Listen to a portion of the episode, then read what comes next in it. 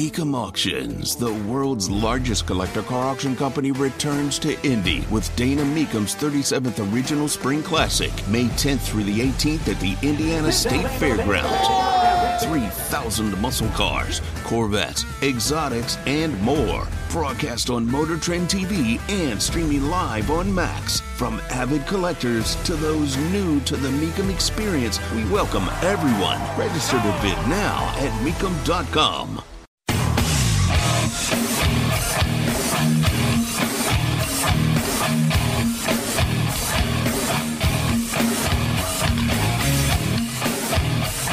What in the hell do you think you're doing? Hey, John Boy. I'm telling you straight, it's my way or the highway.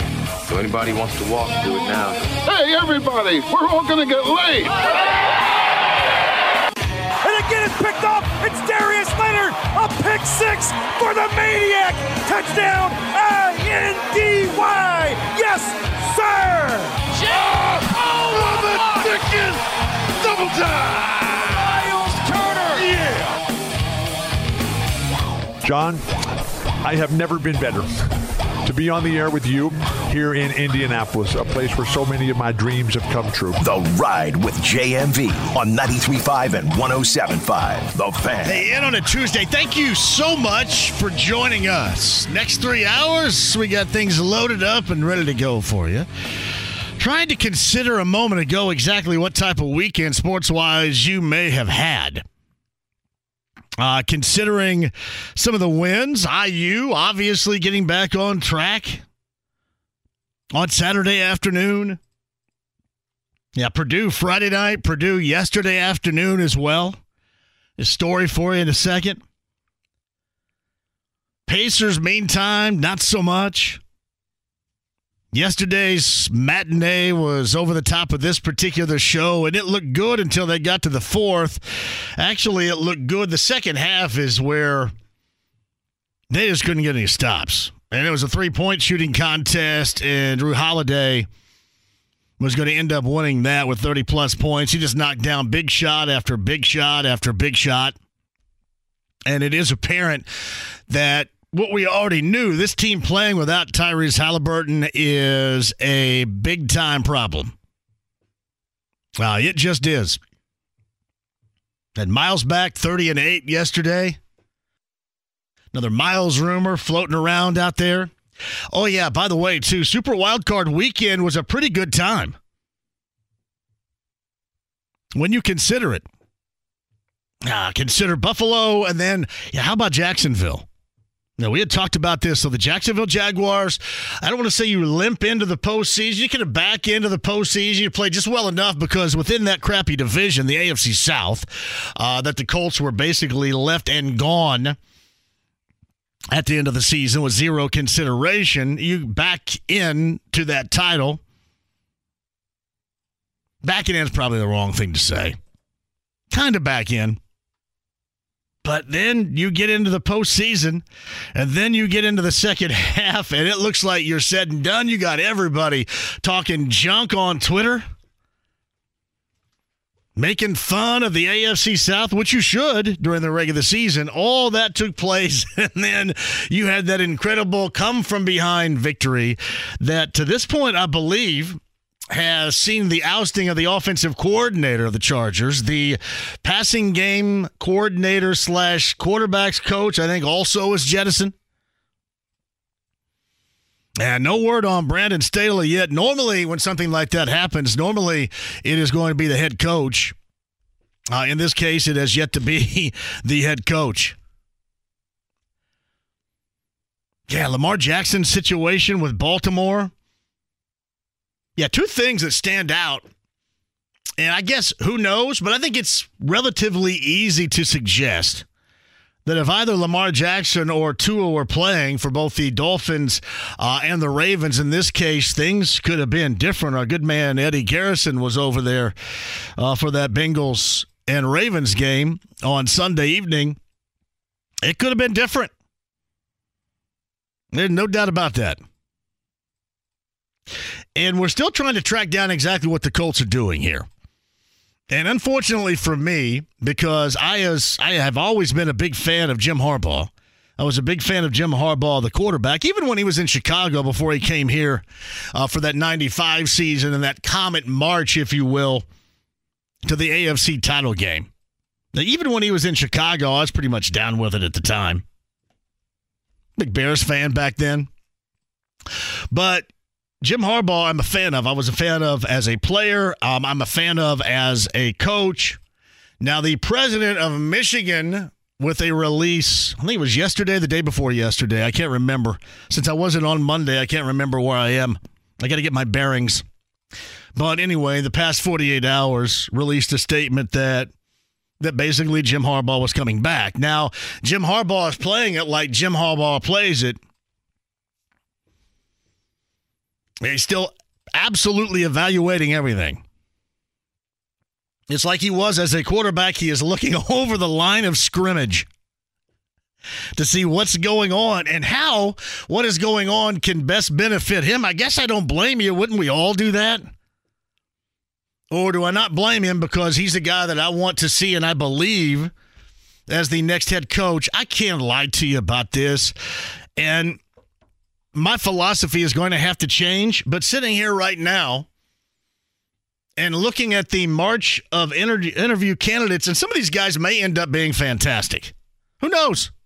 I talk about the greatness of Kyle Shanahan all the time. Maybe Ben Johnson turns into be uh, Kyle Shanahan one of these days, and I'm just kind of sitting here going, "Well, you know what? I screwed that up, didn't I? Maybe so, maybe not." But at the same time, full disclosure, I just I don't get much out of the group here. Anybody else out there with me, or is it because it's the combination still? Is it the combination of just an awful season?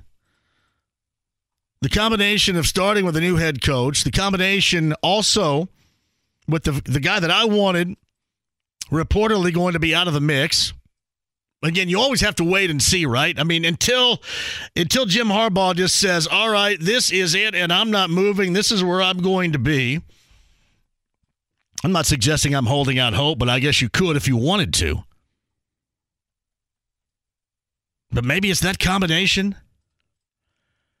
You know, my thoughts on you know, Chris Ballard you know, being a part of this, as it has been described to me, I can call them flavors of the month right now. And they still can be really good coaches. And they may end up being fantastic coaches. DeMeco Ryans may end up being great. Mike Kafka may end up being great. I'm sure they will. I mean, they have to, right? Don't some of these guys, these offensive coordinators especially, have to transform into the next era of great coaches? At least maybe a couple of them, if not a handful, but a couple. But I sit here right now and I just I can't get with it. Maybe that's my fault. I know the credentials, I know the background. I knew Aaron Glenn as a player. I guess we all should be thrilled with the job that both he and Ben Johnson did as coordinators in Detroit. I guess. okay. It just seems like for this, you need something a little bit more hardcore, don't you? And if not hardcore, don't you need a little bit more something that has feet set and has actually done something? Or am I wrong about that? I maybe I'm wrong. Maybe I just don't get it right now. Maybe these are just incredible candidates and I'm looking over a number of them. We'll talk to Greg Rakestraw about that coming up at the bottom of the hour. I'm sure he will bring some level headed thinking to that.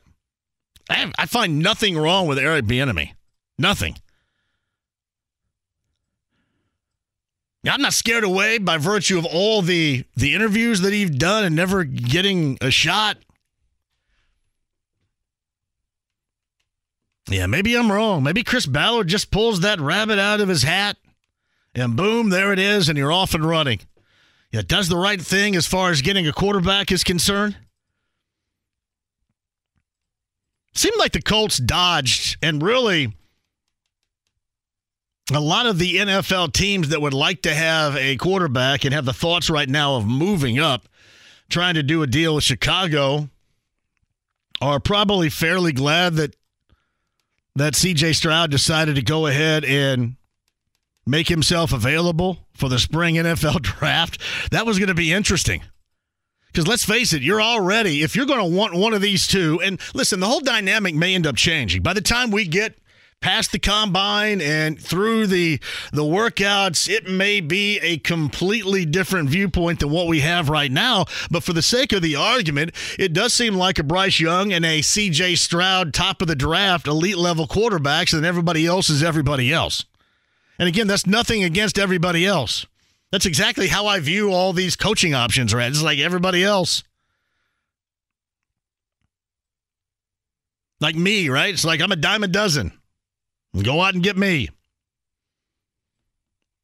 That's kind of how I feel about that right now, other than the two at the top of the list. And can you imagine if Stroud was not a part of it? And then you have to basically push everybody up. Without him, that was that was going to be either or. That was going to be something for college football.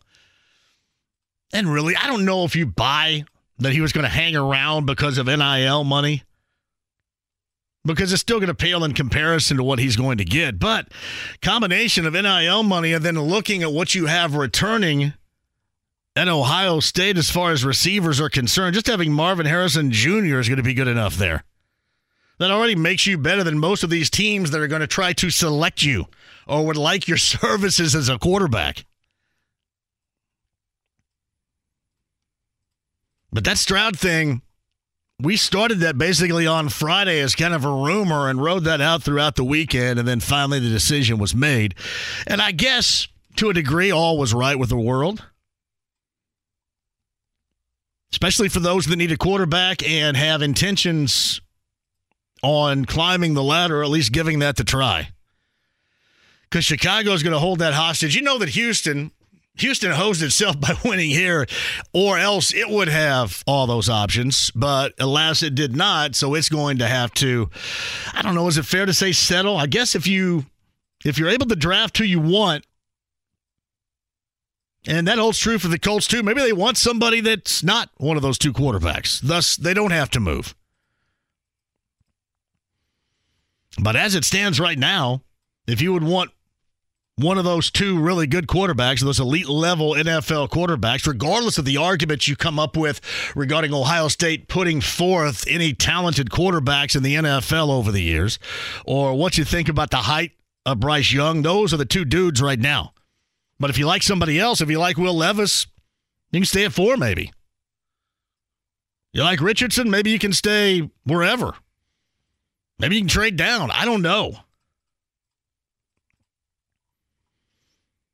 But it seems like that if you want one of those first two right now, and again, convenient for this argument, if if Young and Stroud are those two, you're going to have to do some maneuvering. And we'll see where that trade value that Chicago will hold near and dear ends up being. So a lot of you brought up Sean Payton. Why no Sean Payton? Why no interest? I, the Colts can't afford to have interest.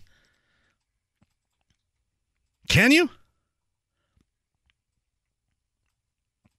I can't imagine sitting here right now. Well, I can. But I can't imagine sitting here right now that Chris Ballard, in control of this team, would advise to trade a first round selection, wherever it might be, for a future head coach. Middle round, late first round. Anybody else with me? And I cannot imagine that. You're going to have to pry picks in a possible deal if they do want a quarterback up there. You're going to have to pry those out of his hands in the first place. I know some things maybe will change, maybe a difference in philosophy, considering the reprieve that clearly he has had, which is still not the right call, but whatever. That's the call. But you're going to have to pry those out of his hands anyway. Yeah, not for a head coach. Not going to New Orleans for the head coaching duties. Yeah, that just seemed like that that was that's why we really never talked about it. I mean, I'll be honest with you. I brought up Harbaugh ad nauseum, and it doesn't make a great deal. I help it make sense, and I hope I've convinced a lot of you. But as far as the reality of it, it doesn't seem like it's made any sense because there hasn't been anything there. Yeah, why hasn't there been anything there? Why wasn't there anything there? What do you guys think? Let's just say, for example, that Harbaugh is dead set on going back to Ann Arbor. He's not leaving whatsoever. He might get himself a little tidy raise. But he, let's just say, for example, as of right now, he is concrete in his decision in going back. So, uh, yeah, what is not to like about a place where he has been, a place where he has thrived, and a place that is absolutely necessary for him? And then, better yet, how can the Colts not recognize that? You guys think that one of these coordinators are going to flip this thing around sooner rather than later? Got a lot of belief? And this, again, you guys can answer this for me. This may be all on me. This may be a me problem, not a they problem. Maybe it's just a me problem because I'm just a non believer, but I am not at all overwhelmed. This seems like we went through a season, coming off an end of a season where there is something that you absolutely need that is out there, and that's not it. That fair and nothing against Raheem Morris or Ben Johnson or Eric Bieniemy. Zero against any of them. Like one of these days, a couple of these dudes are going to turn into something really special, I'm sure, and then I'll have to double back and go, well, look at this numbnut here. He has no idea what he's talking about. I will have to own that one of these days. But sitting here right now and watching the end of last season and sitting through this past season, can you talk yourself into any of these guys right now? Or is that completely unfair of me to even make that particular assessment? Because I, I all day long I've sat on. I got in here early. Oh, we forget bags, and I got to go here and take this to school and that to school. We forget everything. So I just thought, you know what? What the hell? I'm just going to go ahead and go in and hang out. So Eddie can attest to this. I came in here and I hung out for a while. Down on five. Don't get bugged, which is pretty cool. At your own production studio down there. It's really nice. So I came in early and and I look at all these impressive young coaches and their credentials, and I'm not dismissing any of it. But I try to equate it to what I believe that the Colts need right now, and it's just, it's not like a Lego.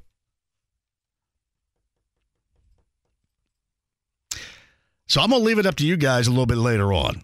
When we do calls and when we talk a little bit more, and listen, we have days and I'm assuming weeks until that decision is going to be made. Chris Ballard said last week that they're going to be comfortable in taking their time, being patient, and if it happens in early February, then it happens in early February. Why would Jim Harbaugh not have any interest here? if that's the case. Why would the Colts not have any interest in him? Which argument's better? Wondering why that is for a proven commodity coach or not not being overwhelmed about everybody that's been and by the way too and Jeff Saturday at some point is also going to get his interview time. And I'm assuming that, you know, when there's time, Leslie Frazier, the defensive coordinator. I will say this I do like Leslie Frazier. I just don't think it's going to be a defensive oriented person.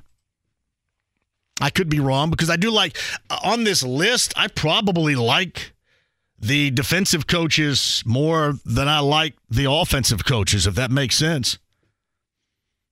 I know it kind of seems like I've been hard targeting San Francisco for a while. Eh, DeMeco Ryans, what is he, 36, 37, somewhere in that neighborhood? Uh, he's that is a nice defense to enjoy. And he has certainly coached them up. There is a lot of talent there, but they've also had some injuries. but there's a lot of talent there. I probably like those two guys and that possibility of Frazier because at least Frazier, you know, he's been down the path and been there and done that, but it still doesn't thoroughly entice me. Yeah, it's just kind of like that Terminator mentality. I guess I have to get off of it. I just had that one thing in mind. All I cared about was Sarah Connor. Sarah Connor, Sarah Connor, Sarah Connor. And that's all I have on my mind right now. All right. In the form of Jim Harbaugh. So that that to me seemed like a perfect fit, and it didn't seem like it needed a great deal of breakdown. It seemed like that that was an easy conclusion to draw. Yeah, you have a lot of money, go out and spend it. He's been here before. He's had all this success. Uh, your team is an absolute disaster, both inside and outside here. Let's build it back up again. Perfect. Yeah, I know I kind of sound like I'm on the couch a little bit here, but I'm not. We'll talk about that as we move forward, too. I mentioned IU's win on Saturday. Man, did they need that. I don't know if any of you did anything this weekend, and I'm not giggling on this, but I don't know if any of you did anything this weekend that was more necessary for you to do than it was for IU to have a game like that. And I talked and whined about something that I normally don't talk and whine about last week. I talked and whined about defense. What? Defense. And I will say this on Saturday, there was some enthusiasm, there was some inspiration. So, Mike Woodson, whatever you did going into Saturday, and I will tip the cap because always at Assembly Hall, you're going to get extra juice for that. It's difficult not to get extra juice being inside that building, especially when the crowd knew that that team needed it. But man, it was more than that. Whatever you did, Mike Woodson, leading up to that Wisconsin game, I know Wisconsin was without Tyler Wahl and all this. I'm just talking about what you saw on the floor. They came out with an inspiration to D it up, unlike we have seen in a couple of weeks. Actually, more than a couple of weeks. That's exactly what was needed. And that win was big. Man, you watched Purdue yesterday. You watch Purdue, and that shootout down the stretch between Loyer and Walker was outstanding. I mean, that was some good stuff right there. Good theater. But ultimately, Zach Edey, 30 plus and 17 rebounds, and just a flawless draw up and then, even more than that, flawless execution of that draw up to get Zach Edey that shot in 10 seconds or less, actually around eight seconds is how long it took to go the length of the court and to make that game winner. And, and Matt was right after the game. He said, even though you know they called like a myriad of timeouts to see what everybody was doing, and then Walker still got a decent look. And from the angle that we had television wise, you thought, oh my goodness, I know a lot of you Boilermaker fans thought that. But man, what that did, that showed you yesterday just exactly how great execution after a great draw up, exactly how the end result can be. I'm going to ask Matt Painter that a little bit later on in the show. Five o'clock hour, Matt's going to join us. You know, about that execution. You know, about that play that he drew up and then how close to perfect. Now, granted, when you score and then ultimately win because of that score, then you're going to probably feel it's perfect. But I'm just thinking about how well executed that was. Inbound to Smith, Smith the Loyer, Loyer a lengthy pass down low no double team sent. Couple of pin downs on the opposite side. Boom. There's Edey at the rim with the game winner. That's really impressive. Matt Painter's going to join us coming up in the 5 o'clock hour. We're going to talk about that. Jake Query in the 4 o'clock hour. Kevin and Query weekday mornings right here beginning at 7 a.m. Jake's going to join us. I mentioned Greg Rakestraw coming up at the bottom of the hour. I'm really excited about this. The sixth ranked women of Indiana they are fun as hell to watch. Fun as hell to watch. And their leader is senior Grace Berger. And I reference her all the time as a badass. And she is. Remember, got injured back in November when they're playing on that ballroom court in Las Vegas. Came back from that and is the the inspiration and truly the team leader with this group. They are again enjoyable as hell to watch. And I cannot wait to have Grace Berger on this show coming up at 4:30. Yeah, a quick tip of the hat and a shout out to the IU women's basketball program.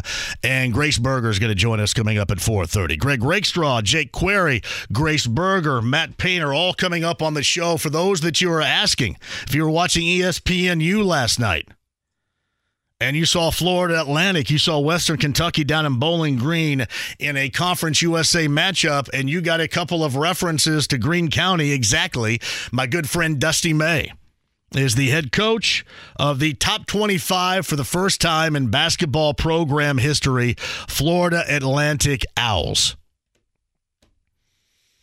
Dusty May was a Bob Knight manager back in the day.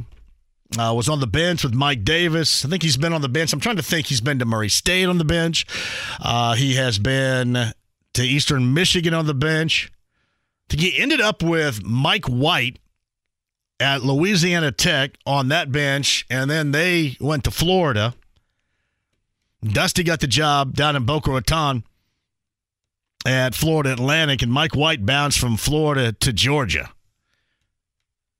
The man has he proven it. That team is fun to watch. If anybody watched that, I know some of you because you were hitting me up last night saying, "Hey, uh, what's this Greene County guy right here? What's going on?" That is uh, Dusty May, everybody.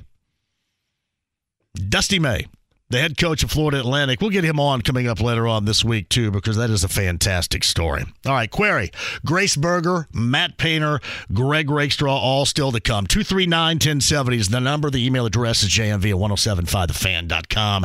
Inside the lounge via YouTube Live, we'll go ahead and get up and running with you. I'll log in and get with you guys coming up in a minute. The stream, the app, HD radio, and 93.5 and 1075 The Fan. The Ride with JMV. Hey, my buddy, Swanson, full steam ahead, over there. I want to go over there. I'll move over, Swanson. I'm driving. 93.5 and 107.5. The Fan. Jake Query, Grace Berger, Matt Painter, all coming up on the show today. Thank you for joining us. Lounge YouTube Live, how we doing? Yeah, the Pacers are in a bad spot right now, everybody. Like, I'm not surprised, and I've said this in the outset. I don't get disappointed when they lose because it's still going to be a part of it, even as enjoyable, as fun as it has been. You know that it is still not where anywhere near it needs to be. So you know that they're going to trip, they're going to stumble, they're going to fall. But the Halliburton injury, hopefully sooner rather than later he can get back, has blown a huge hole into a lot of the winning stuff. Uh, Pacers tomorrow night at the Thunder. And before you go, well, wait a minute. Who plays for the Thunder? And you might be right. Uh, Gilgeous-Alexander atop of that list. What's the average? Like 30 points a game or something? It's ridiculous. They score in boatloads. Boatloads. Uh, that's tomorrow night. That tip time is at 8 o'clock. So no Pacer action coming up later on tonight. Meantime, Andy Mohr, Automotive Group Hotline. He is our friend of the show. He is Greg Rakestraw, who joins us right now. Um, help me talk myself out of this. I am very underwhelmed with the interview potential coaching candidates for the Colts so far. Should I be, or is it because I've had this thought, this one track Terminator mindset of Jim Harbaugh or bust, and that's why I'm underwhelmed? What do you think? I'm pretty much sure you just answered your own question right there because you were all aboard the Jim Harbaugh train. So, so of the candidates, since they've basically interviewed, I think seven people and requested three more at this point, who is out there that they haven't interviewed or requested an interview with that you're disappointed about? Oh, uh, disappointed is a wrong thing. Underwhelmed. I'll be honest with you, the the two that I like, one's DeMeco Ryans, and the other I don't think's had an interview yet. Uh, Leslie Frazier, and they're two defensive background guys, which is a little bit different. But yeah, I mean, from from Kafka to to Johnson, uh, even to a degree to Bieniemy. I like Eric Bieniemy. He's probably going to be good. I just it just seems like it's an underwhelming class right here to me. Well, I mean, to me, it's it's there. There's the Harbaugh Payton group, and I never thought Payton was going to be a fit here. I yeah. thought Harbaugh potentially could be, but knowing how many different head coaching openings there were, I, I never got you know crazy infatuated with either one with, with with say Harbaugh, so to speak. Right. I guess I'm looking at it not in terms of a particular person of kind of the remaining group, but looking at it more of of offensive minded guy versus defensive minded guy. And clearly, you know, the trend has been to go more along the offensive route, right, and to go to defensive route. Somebody with a personality like DeMeco Ryans and somebody that knows this division as well as he does, I would probably be a little more excited if it's him than say other defensive minded coaches, just because he having played against this franchise as long as he did uh, you know, he, he kind of knows what it's about at its peak and, and being successful. I think he's young and dynamic. I, I think that's a good thing for a group that needs to get younger and a bit more dynamic. But even that being said, I, I think I'm much more along the lines of listen, you have to draft a quarterback. You have to get your next quarterback. Give me a sharp offensive mind that you can pair with that player, that can grow with that player.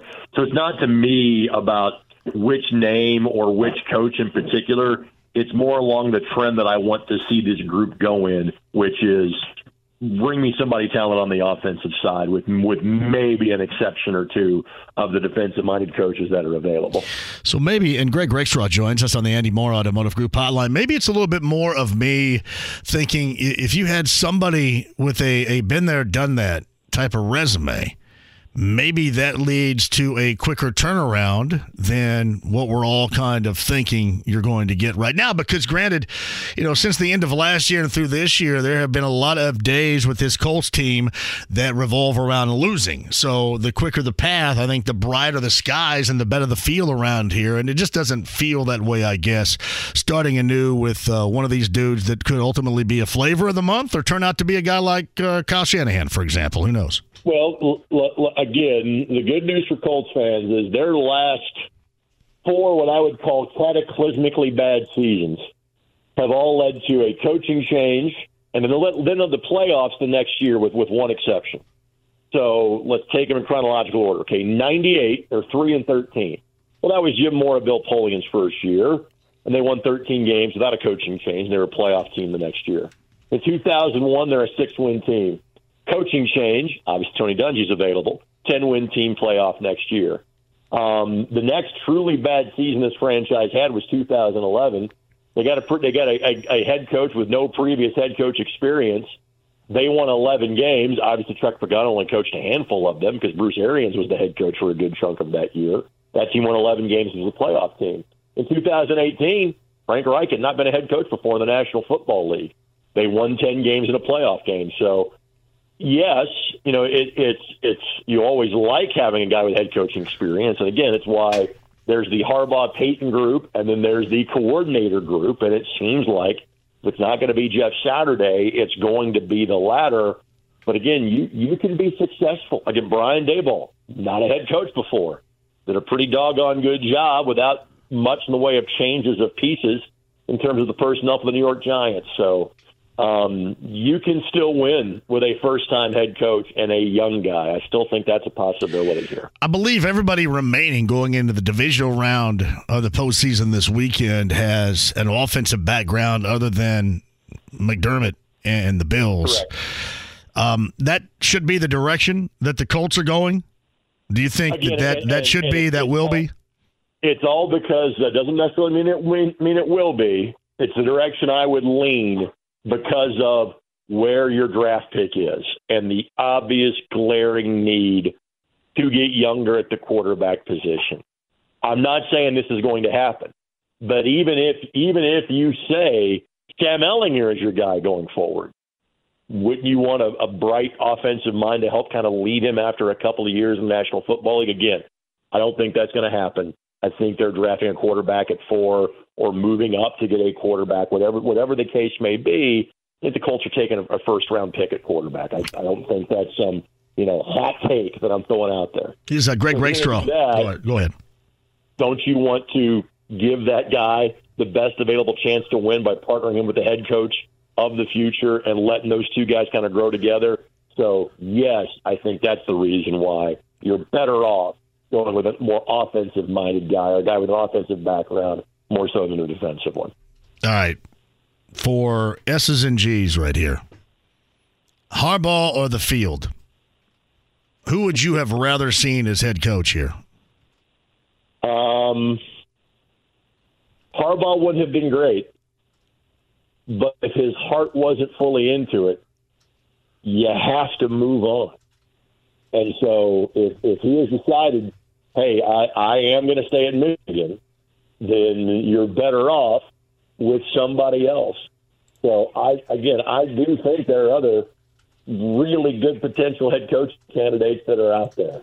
So it's not going to be Harbaugh. You're just going to have to let that one go, John. Uh, well, and, and that's understandable, and we will. Outside of discussions and comparisons, which are probably won't leave anytime soon. And here's what's going to happen, Greg. You know this because you've been doing this just as long as I have.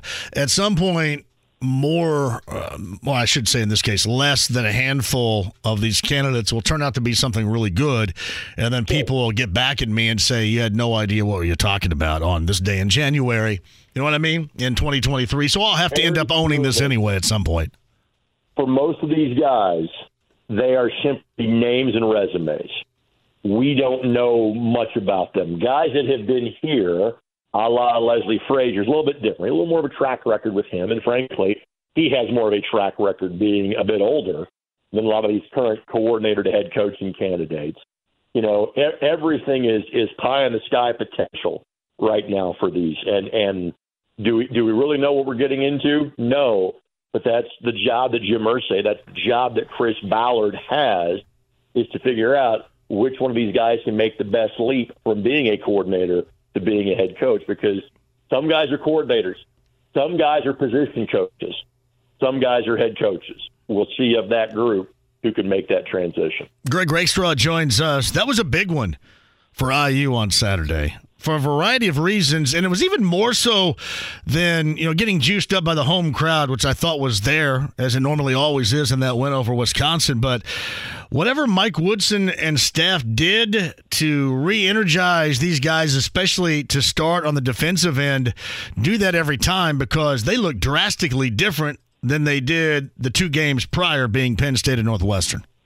That's what I expected to see from Indiana this year. That's the team with experience that we all thought would showcase those skills on a regular basis. And so I am happy for them. But now to, you know, make a believer out of me, go do it again. And then after that, go do it again. You know, once we see that group play that way for the span of a couple of weeks or for three or four games, now you have my attention. So doing it once, better than the alternative. But now repeat this for a couple of weeks before I kind of buy into what this group is all about. Does the Big Ten surprise you on the number of teams at the top, or you know, maybe better said, how wide open you're thinking it can be as you hit the middle portion of the season and then the stretch run? Well, I'm lucky. I get to talk to the Delphi bracketology guys once a week, and that day is on Tuesday when we produce their show on the ISC Sports Network. So I've, I've got a good amount of facts and figures off the top of my head just from hanging around those guys about three or four hours ago. And, you know, they're talking about, you know, do we think that because of these teams playing each other, that there's going to be 11 Big Ten teams that make the NCAA tournament? Probably not. But are there 11 teams that are under consideration for the NCAA tournament from the Big Ten right now? There absolutely are. So obviously there is a gap, even though Purdue has won a couple of conference games by a point or a bucket and have lost a conference game in a similar fashion to Rutgers. You know, there is a gap in the resume. If here's what Purdue has done, here's what everybody else has done to this point. So it's not a conference that we're talking about in terms of its star power atop the league. where this conference will make its hay this year is the depth of the league, knowing there are probably eight or nine NCAA tournament teams from this group this year. And so to me, the bragging point of, of the league isn't, you know, Purdue, although it's it's it's it's carrying the mail right now. It's the fact that Penn State is as good as they've been in a while. In Northwestern, legitimately can be an NCAA tournament team for the first time since the last time they made it, which was the first time they've ever made it which is now four or five years ago. What's more impressive to you so far regarding Purdue? And by the way, Matt Painter is going to join coming up in the five o'clock hour. Is it the one score wins that we have seen certainly recently and certainly within the Big Ten, or is it being able to go on the road and win the Big Ten? Are you there, Greg? I'm assuming that that question just knocked his socks off right there, Eddie Garrison. I know it was good. I knew it was loaded. That's why I left that one for last. That was that was my anchor. I kept it last. See if I can get Greg to answer that final question, and then we'll hit a break and get you to the top of the hour. And Jake Query coming up. Matt Painter is going to join us coming up in the five o'clock hour. Grace Berger, the senior from IU on that six-ranked women's team, is going to join us coming up, I believe, at around four thirty today or so. Greg Rakestraw rejoins us right now. Let me reset this question: uh, Is it more impressive in the one-score wins that Purdue had so far in the Big Ten, or the fact that you've seen these happen on the road? Sweet. Uh, this is just going to be a question that will simply go stinking unanswered right here. All right. Since Greg's phone's not working, I'm going to put it to you at JMV 1070. You answer the question like you're Greg Rakestraw. Especially if you're a Boilermaker fan. One more try like Brian McKnight right here, and then I'm going to have to bail on it, Eddie, okay? Third time is the charm with Greg on this one. And by the way, that that's his phone, isn't it? All right. Well, let's be done with it. That's okay. I'm going to leave it up to the listener here. Inside the lounge via YouTube Live, you guys want to answer that? Where's Sean Rogers? He had that great phone call last week. We're still reeling from that. Or at JMV 1070. You answer that question that I asked Greg twice, and unfortunately, his phone was not going to let it happen with the answer. Shout out to Brandon Reef, by the way, too, listening to the show from Clearwater Beach on his honeymoon. There you go, Brandon. Appreciate that. Quick break, and we'll come back. I'll get your calls. Jake Query, top of the hour. Grace Berger of IU, bottom of the four o'clock hour. Matt Painter is going to be here in the five o'clock hour as well. Now, you guys can answer that question. I'll come back and get those answers with you next. The Ride with JMV. And you could tell Rolling Stone magazine that my last words were I'm on drugs. 93.5 and 107.5. The Fan. Yeah, Greg Straw. Podcast at 1075thefan.com. Jake Query, top of the hour. Grace Berger, the IU women's team number six in the nation. 4.30 for Grace and Matt Painter, the head coach of the third-ranked Purdue Boilermakers. Uh, another one-possession game win on the road. Yesterday afternoon in East Lansing over Michigan State, uh, everybody's guy Tom Izzo was like right in the middle of the floor the entire game. the entire game. You're right out there. You guys watching the Pacers yesterday afternoon? Did you see uh, Budenholzer? Hula? You see Budenholzer get um, got teed up for the interference on the sideline? I'm surprised that doesn't happen more. Man, without the Greek Freak, without Khris Middleton, then I know the Pacers without Tyrese Halliburton, but man. And then that's so sad when you think about it because TJ McConnell was having the game of his life. 25 in the first half, unconscious. Normally, he's getting the ball to guys to score. Like in the first half yesterday afternoon, he wanted to get the ball himself and go score. Mm. Yeah, Milwaukee just scores in the second half. In the fourth quarter specifically, they just score at will. That was it. Curtis at 239 1070. Hello, Curtis. Hey, how you doing? Curtis, I'm great. Go ahead. Good, man. It feels good to see Myles Turner playing the way that he is, isn't it? You don't have to tell me that. I'm all over it. I'm all about it. You, you know, I've been down to the uh, arena and uh, crowds are back. But I just wanted to get a thought. You know, do you think that we need another big? Uh, as opposed to, what do you mean, another big? Well, we're, we're really playing a four guard lineup with Myles in there, and we're you know we're, we're trying to guard bigs, and they're just shooting over us, and so we're not really getting anything out of Smith.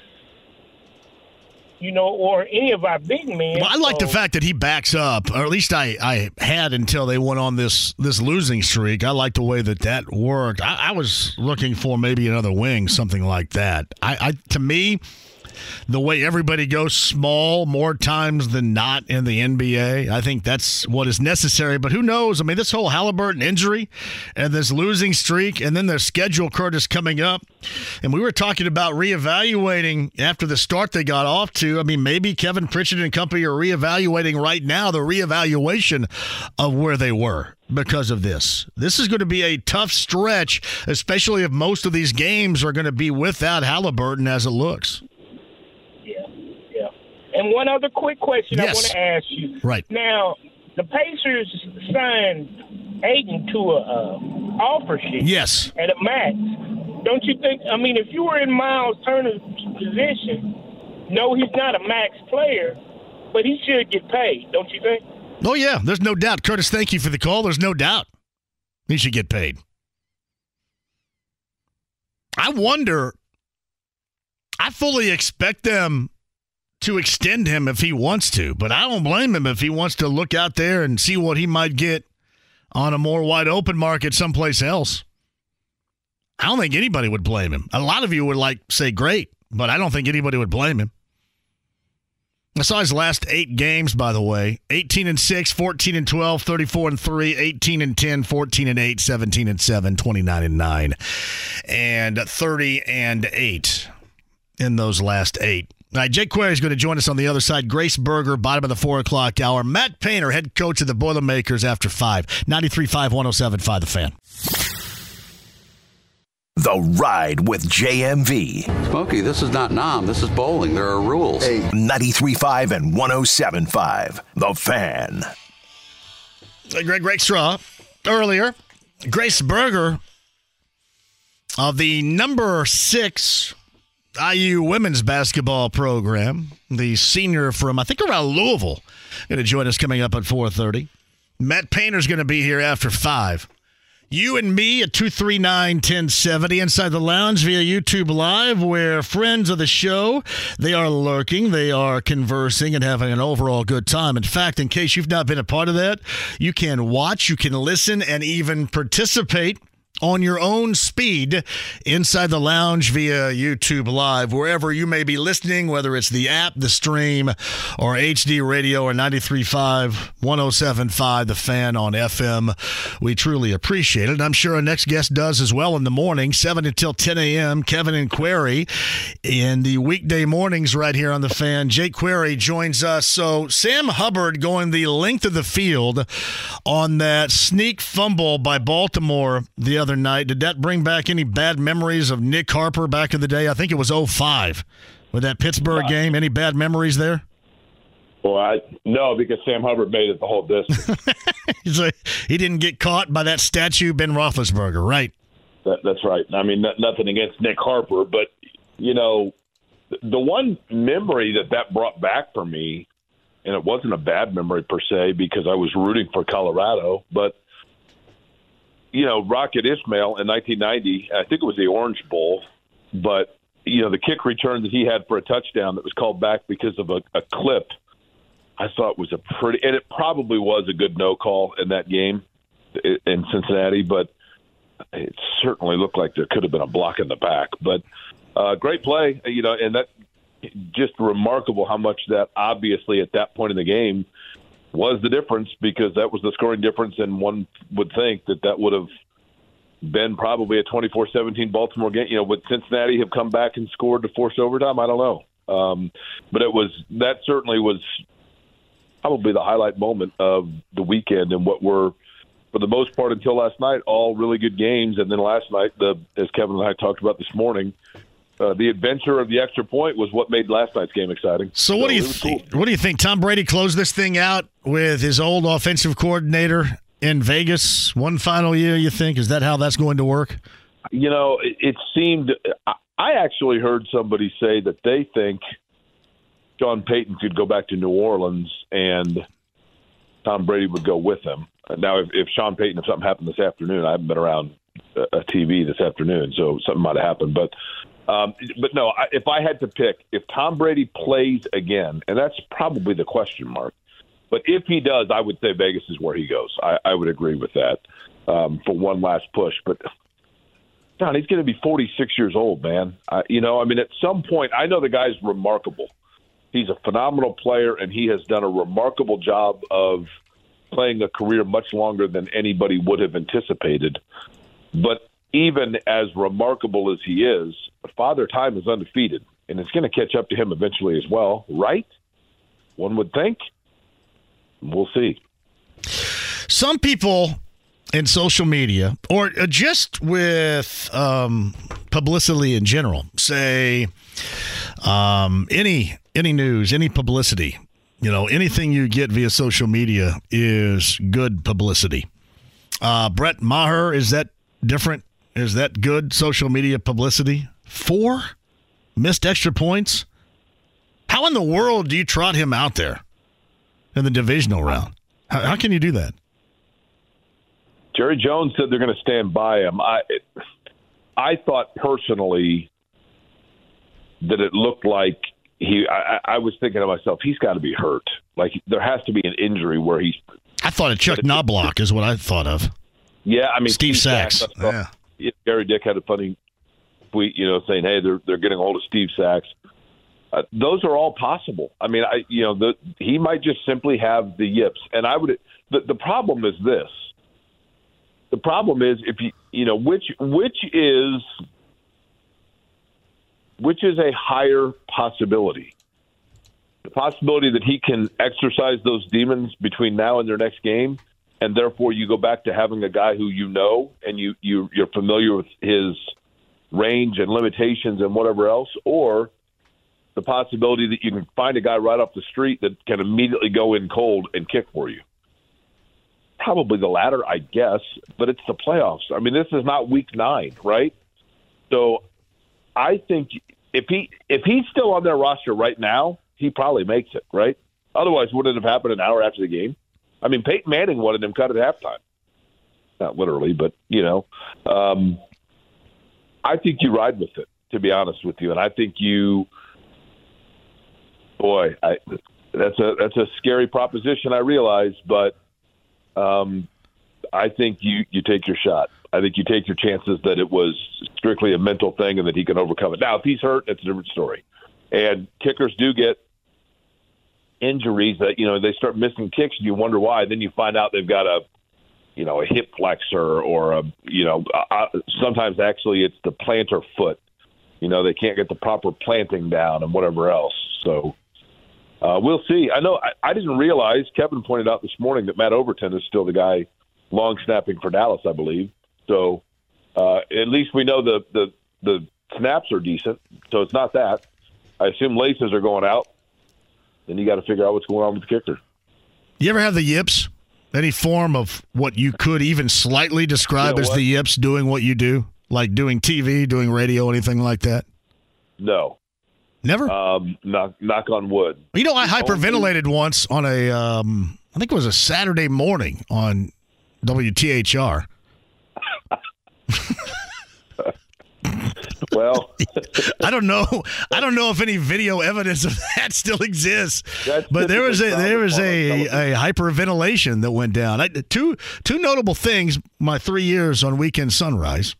Um, one was uh, I hyperventilated once, and the other was I went out there in front of the HMON, which is that huge monitor, and my pants they were unzipped the entire time. Well, that's cool. Yeah, I didn't care about that. I didn't really care about either one, to be honest. As you get older, you go, ah, who cares? But yeah, that I guess that would be the form between those two things. and Not so much my pants being unzipped, but I can't say the word rule. R U R A L, even being from a rural area. So I think those that would be my form of the yips right there. I can't say asterisk. I can't say that either. Barry, Yeah. Barry Bonds should have an asterisk next to his name. Um, I, I was playing, and this is look, I'm not a professional athlete, but I've played basketball my entire life, and I never met a shot I didn't like. And I love shooting from the outside. And I was playing pickup ball about six years ago.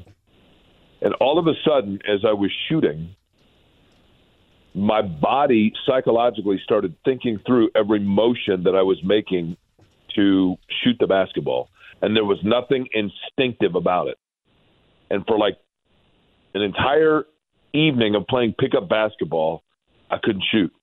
Like I psychologically froze by going through the motions psychologically of what I needed to do, even though I had done it in athletic competition for my entire life, as long as I can remember, and in my backyard for hours upon hours upon hours. I have no idea what led to that, but it went away as fast as it came along. But it was very bizarre. I would imagine golfers have the same thing, where all of a sudden you just go through a phase where you're overthinking your swing and it affects what you're doing, and that's entirely possible. That's what it was. That he was just it got it in his head, and man, neurology is the last frontier. I mean, that's a hard, hard, hard thing to try to figure out. The yips in broadcasting. I mean, the, hyperventilating yips is kind of awesome. I, I mean, did you I have think- like a little? Well, did you have a no. little brown paper bag or anything? Well, I- it was weird because I, I, the day prior, it was one on the other station. It was a remote where I was at the, um, where was I? I think I was at the old Union Jack Pub and Speedway, and I want to say it was before the Brickyard, for, and it was wild, and and things got wild a little bit, and I might have been a little bit hungover the next morning because I remember them saying, "Hey, um, why don't you go put on some makeup?" And I said, "Hey, I have." so wait a minute, I already did. so, well, can you go back and put on some more because you don't look right? you So looked like you were getting ready to do the grand prize game. I went back and did it. So I, I may have been hungover more than anything, but By the way, speaking of the old Union Jack and Speedway, yes, um, I don't know if this is weird or not. Probably people are going to think it's weird, but I'm sitting here right now staring at the original host slash hostess stand from the Speedway Union Jack, which has been turned into a small book cabinet in my residence. that's awesome. Yeah. That is awesome, right. How'd you get When that? they closed, uh, when they closed, I saw online there was an auction uh, of merch, all the stuff that was in there, and I bid on two items. I bid on a Tommy Milton signed photograph just because right. he's the first multiple winner in Indy 500 history. Uh, I was outbid on that. I mean, somebody went. It was pretty impressive how much that fetched. Uh, and then I thought it'd be cool to have the host or hostess stand, and I I think I bid like twelve dollars on it, and apparently nobody else thought that would be cool. So there it sits. You know, I worked there in 1990. You really? Yeah, I, I actually, as the story goes, I actually dropped a, a local celebrity's pizza on the floor. So you were obviously a a server. Is Not right? good at my job. No, I was in the bell. They weren't going to let me serve. Nah, I was back there with the dough and the pizza. Okay. So I had to, I, I had to put it. I had to put it back. I had to wipe it off and put it. We were, we were crushed, and I wiped it off and put it back in. I, it was clean, but yes, The local celebrity was of what realm of fame? yeah, I'm not. e- It's, it's they're still they're still around. so they're still Do you around. know that local celebrity? I didn't know where it was going. Um, it just happened to go to this person, and I went, "Oh no!" like that. you, do you do you know this person today? Do they? Are they? do Um, they- I would I would know. I don't know them personally, but um, That's I will occasionally run into them. Yeah. I didn't know it was I didn't know it was going to go to him, and I went, "Oh no, that went there. Oh man." So that's okay. Obviously, not, they were not impacted. So everything's all good. They're still with us. So right. I'm sure I'm sure we've all had much worse experiences unbeknownst to us in the service industry in the past. But I, I felt really bad about that. And then there was one time, this is not who it was. There was one time where I I, I made the pizza for Ron Stark. My man, there is nothing he liked more than his reflection. yes. He cared about looking at himself. I don't think that there was ever a time he came in and all he did was like look at his reflection the entire time. Now, my my dad in about 1965, long before I was around, my parents were at a restaurant in Chicago. My Right. dad was craving a baked potato with his salad, ordered it. Another party came in with a celebrity and sat down two tables over. And then they came to my dad and said, I'm sorry, we're out of baked potatoes. We gave the last one to that gentleman over there. And my dad's like, but he got here after me. And they said, well, I know, but that's Rock Hudson. So when, unfortunately, when Rock Hudson passed, my, my dad flippantly said, well, I, I hope it was the baked potato that did it, man. My dad was salty about it like 15 years later. He was still angry, maybe 20 years later. That, you know what though? though? It is Rock Hudson. That's a pretty big deal. You know. I, yeah, I would agree. I would agree. Pretty, it is a pretty big deal. But no, I loved uh, the Union Jack pub was awesome, awesome Oh, place. I'm really sad that it's gone. It was There's great. still the one in Ripple. It's not affiliated with the one in Speedway, but um, and it moved locations. The old location was awesome. The new one is still good. They do a good job, and they've got good stuff there. Yeah, I, I used to have to roll my own dough. Like they they rolled their own dough, and I would have to pre-make all the dough for the pizzas in the back, in Did the you very back like you room. were baling hay in Greene County when you were rolling dough? I, that that probably was the worst job in the place. So I think they considered what they were working with in me, which was not much, and they said, "All right, put him back there with the dough."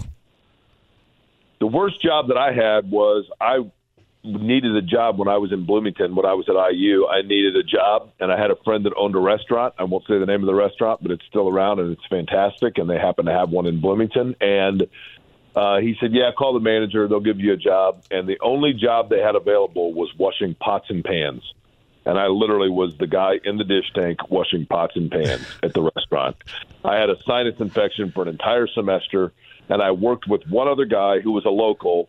And literally, he never said a word the entire time. He was like 40 years old until finally one day I asked him what kind of music he likes, and he informed me that he was the last living member of the Monkees fan club in Monroe County Ah. and needed to sing Monkees songs every hour that I worked with him for the entire semester. It was awful. Yeah. No, see, I mean, I've had bad jobs too. I mean, even worse jobs. I did the cleanup crew for a summer at uh, at Foster Harper at IU. You know those summer gigs that they have. Yeah. For Uh, Foster Harper and Shea and all over in there for one summer and but uh, yeah, it's um, bad jobs. I think are they're kind of a rite of passage, aren't they? For us as we grow I up. I agree. Yeah. The, the thing about it is, um, and look, kudos to people that that do those jobs still. I mean, it's important. You know, hard work is important and it's commendable. And I think that it's important for anybody at a young age to have those jobs because if anything, you know, some of them, some people are made to do those things, and that's great. You know, it's all about. To me, I've always said, life is not about finding the best job. It's about being the best that you can at the job that you have, and um, to learn at a young age things that you don't want to do. Yep. To give you an aspiration to make sure that you don't do those things is also important. Agreed. It's uh, Jake Query Morning Show. Kevin and Query, 7 until 10 a.m. right here on The Fan.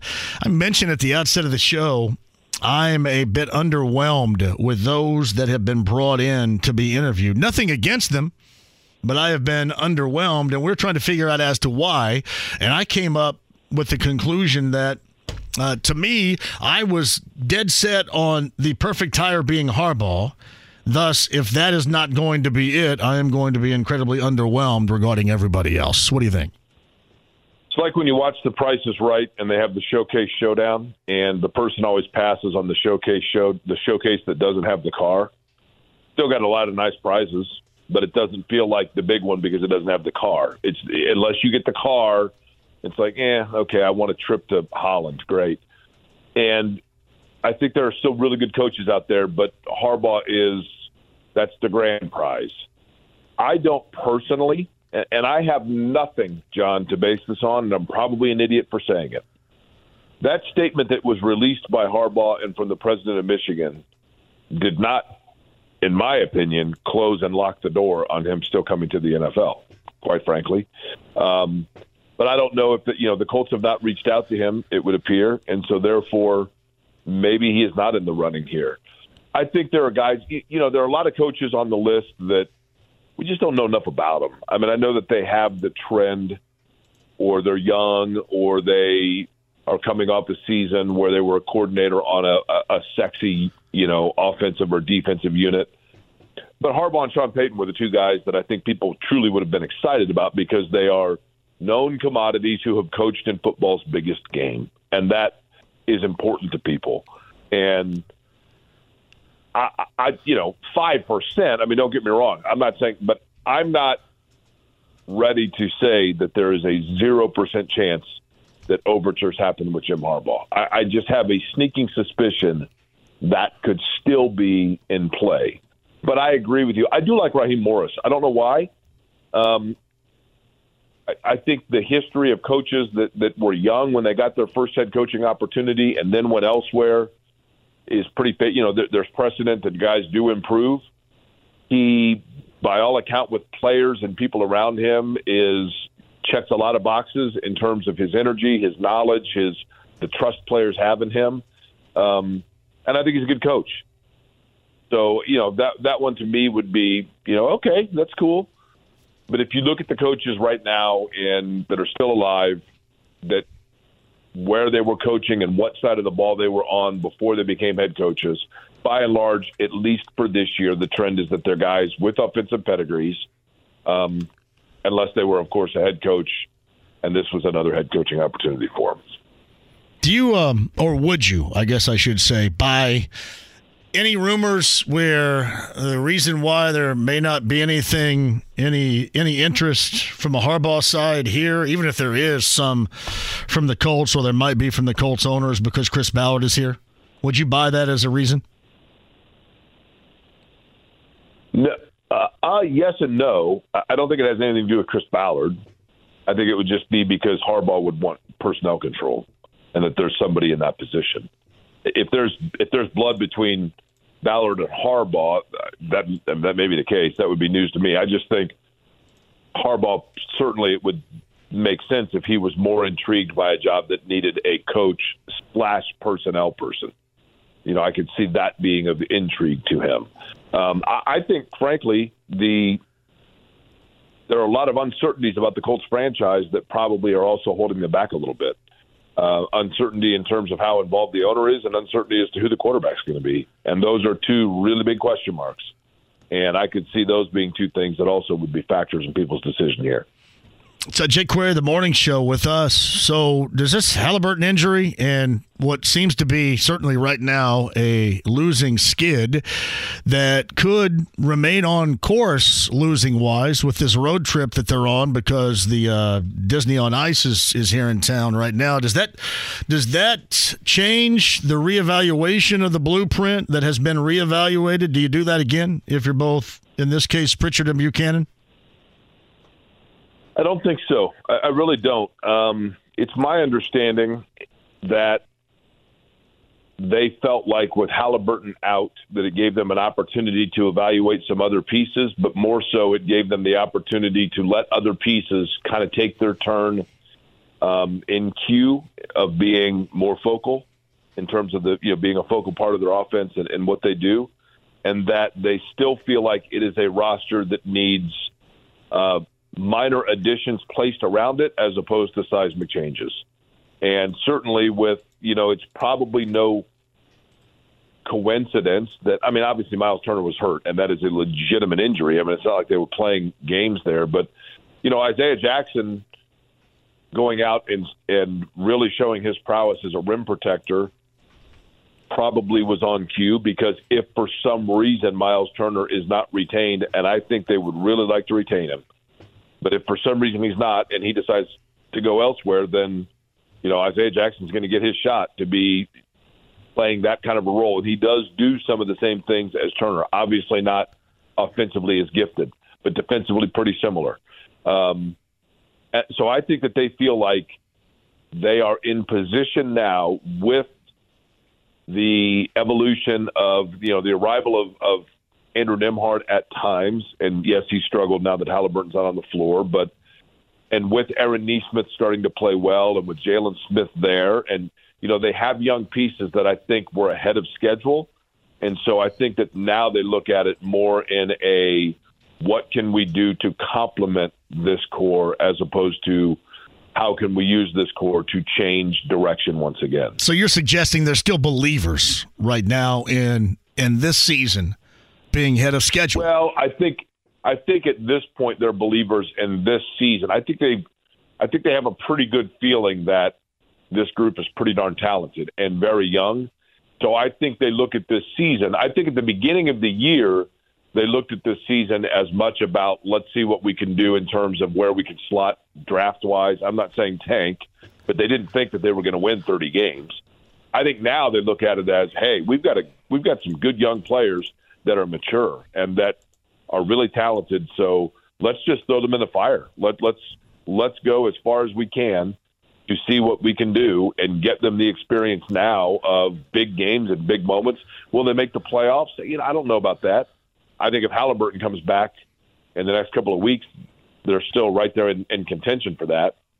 And I think they'd like to see how this group responds to that kind, how this group responds to that kind of test in the postseason. So I, I, I think that they, I think this group would have had a governor on it had the season gone as they intended that it would in October.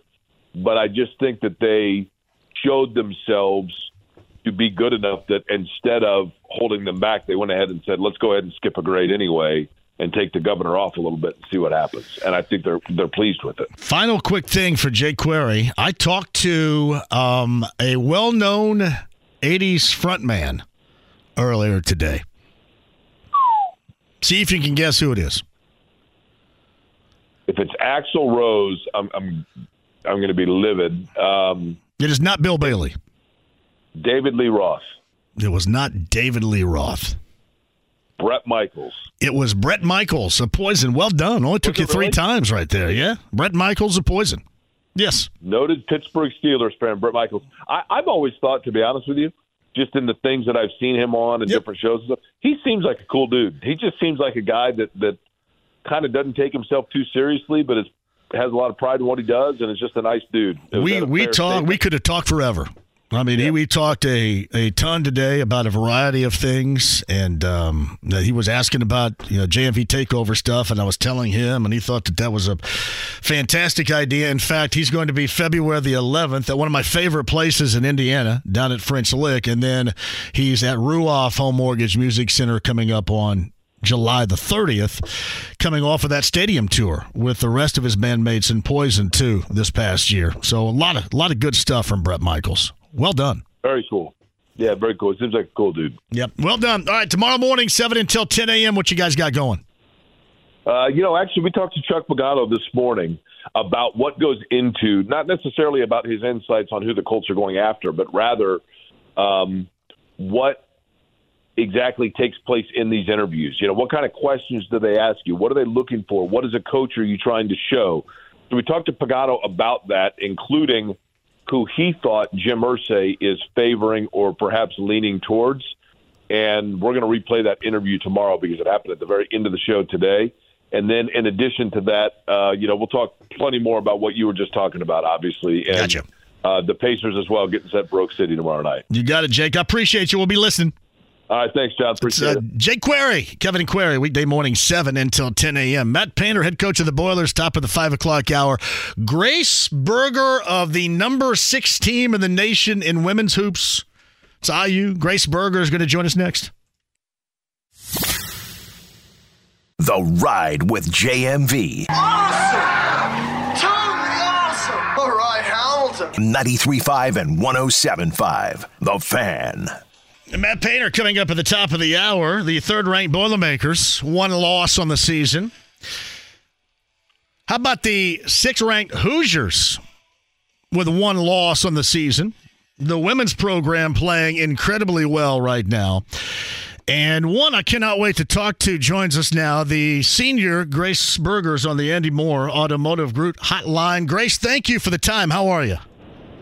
Uh, yeah, thanks for having me. I'm doing great. I have been wanting to get you on this show for a while because we love watching you play. Um, my daughter's on a girls' team that absolutely loves up here watching you and your teammates play. How enjoyable has it been with this group, especially given the results you guys have had on the floor so far? Yeah, I mean, I think anytime you're winning, um, it's a lot of fun, but.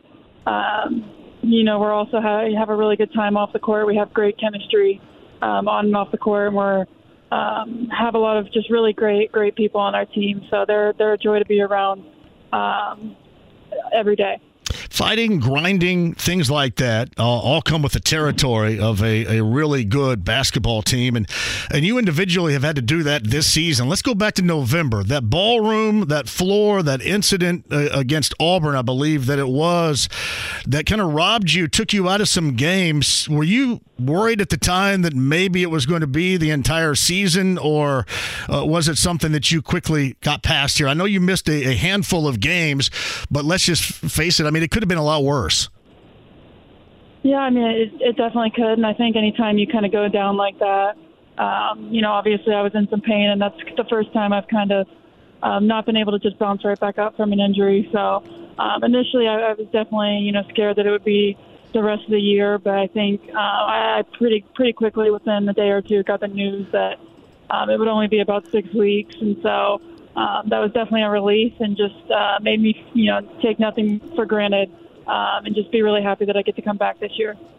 Grace Berger of IU joins us. Were you at all apprehensive upon your return, or did it feel like normal? Because oftentimes you can have a, a, bit of a mental state that kind of takes over. You're a bit apprehensive when you're first out there. Did you have to battle through that, or was it just like old times when you got back out there?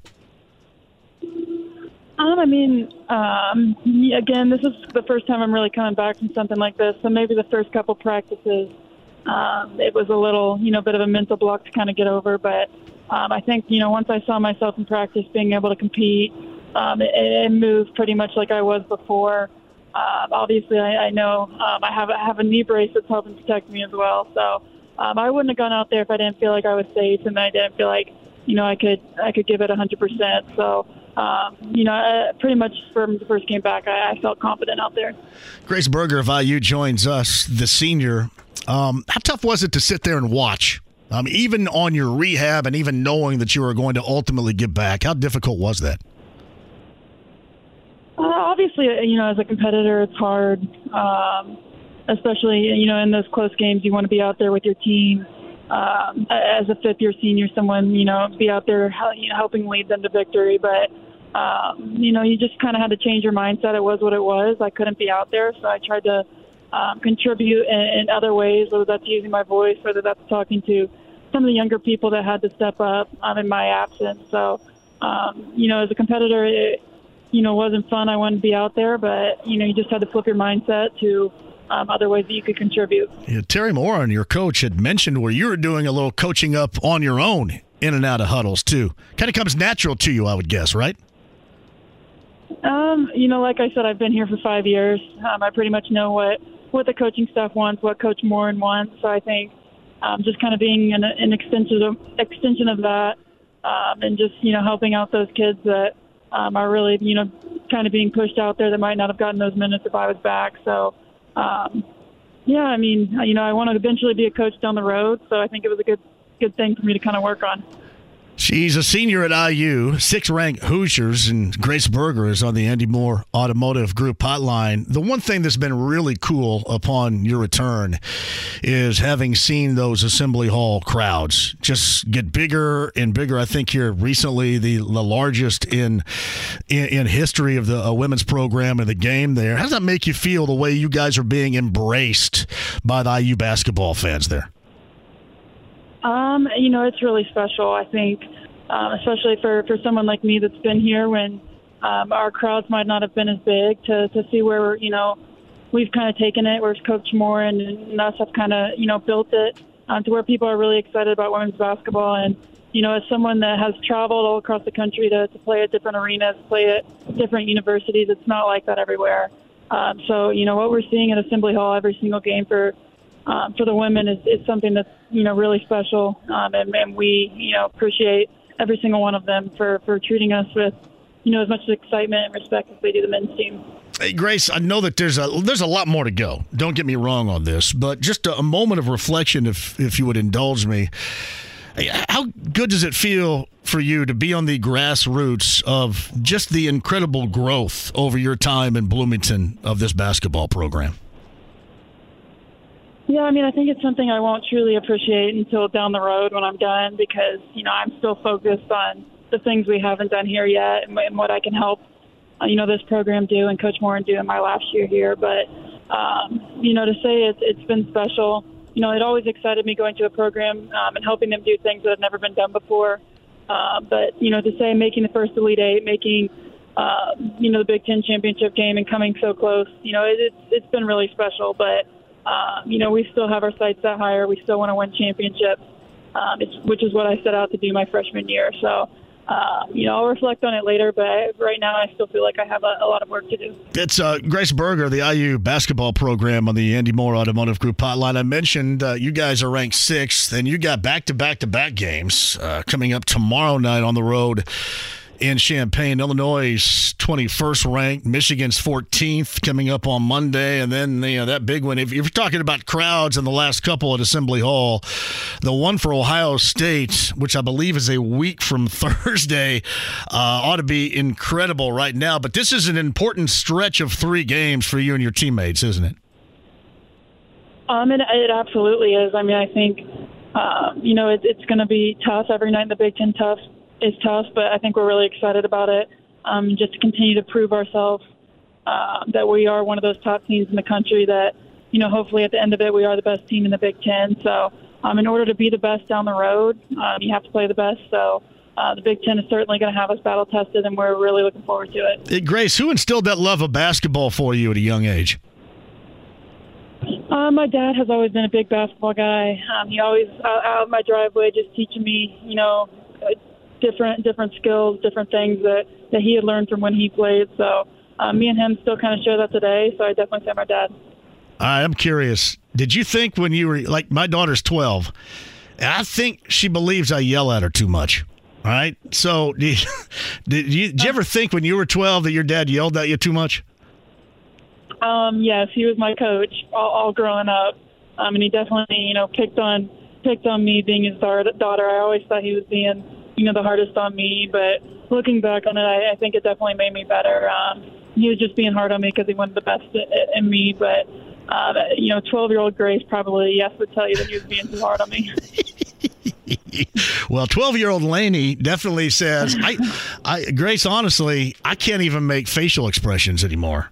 Like if, if there's a uh, let's say if there's a jumper put up and it doesn't draw much iron, I can't even face palm because if there's a face palm scene, then then we're off the rails a little bit here. So I I got to be like I'm playing poker, just completely poker faced up, nothing, no reaction. well, in her in, in her defense, I was probably the same way when I was her age. So oh, they're probably on their way to a game listening right now and thinking that's uh, that's pretty funny though. So there's no way I admire. There's no way I could coach her up because she wouldn't listen to uh, a thing that I said. So that's cool that you listened to what your dad said. When did you uh, realize that you know playing at this level of college basketball and then ultimately maybe realizing a dream at the uh, WNBA level was in within reach for you? When did you realize that?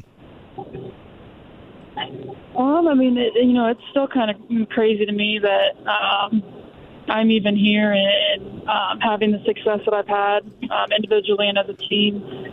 You know, when I was growing up, it was obviously my dream to play uh, big time college basketball, but um, it always seems kind of distant. So to actually be living it and actually see these things as possibilities, um, it still kind of feels surreal to me and something that, um, you know, when I actually sit down and think about it, it, is um, just super, super special.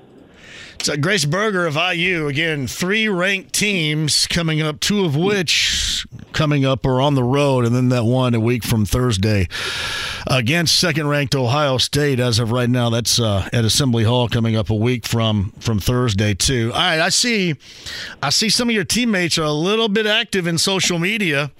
Um, especially Sydney Parrish, your teammate here from uh, from from Hamilton Southeastern. You're not very active yourself, are you? Um, yeah, I leave that to the the more outgoing people, some of my teammates, but um, I, I see it from afar on social media for sure. You're not going to get into a Sydney Parrish TikTok video anytime soon. Uh, pro- probably not. I'll let I'll let her and again some of my more talented teammates at that stuff uh, stick to that. I'll just be a little more behind the scenes. Yeah.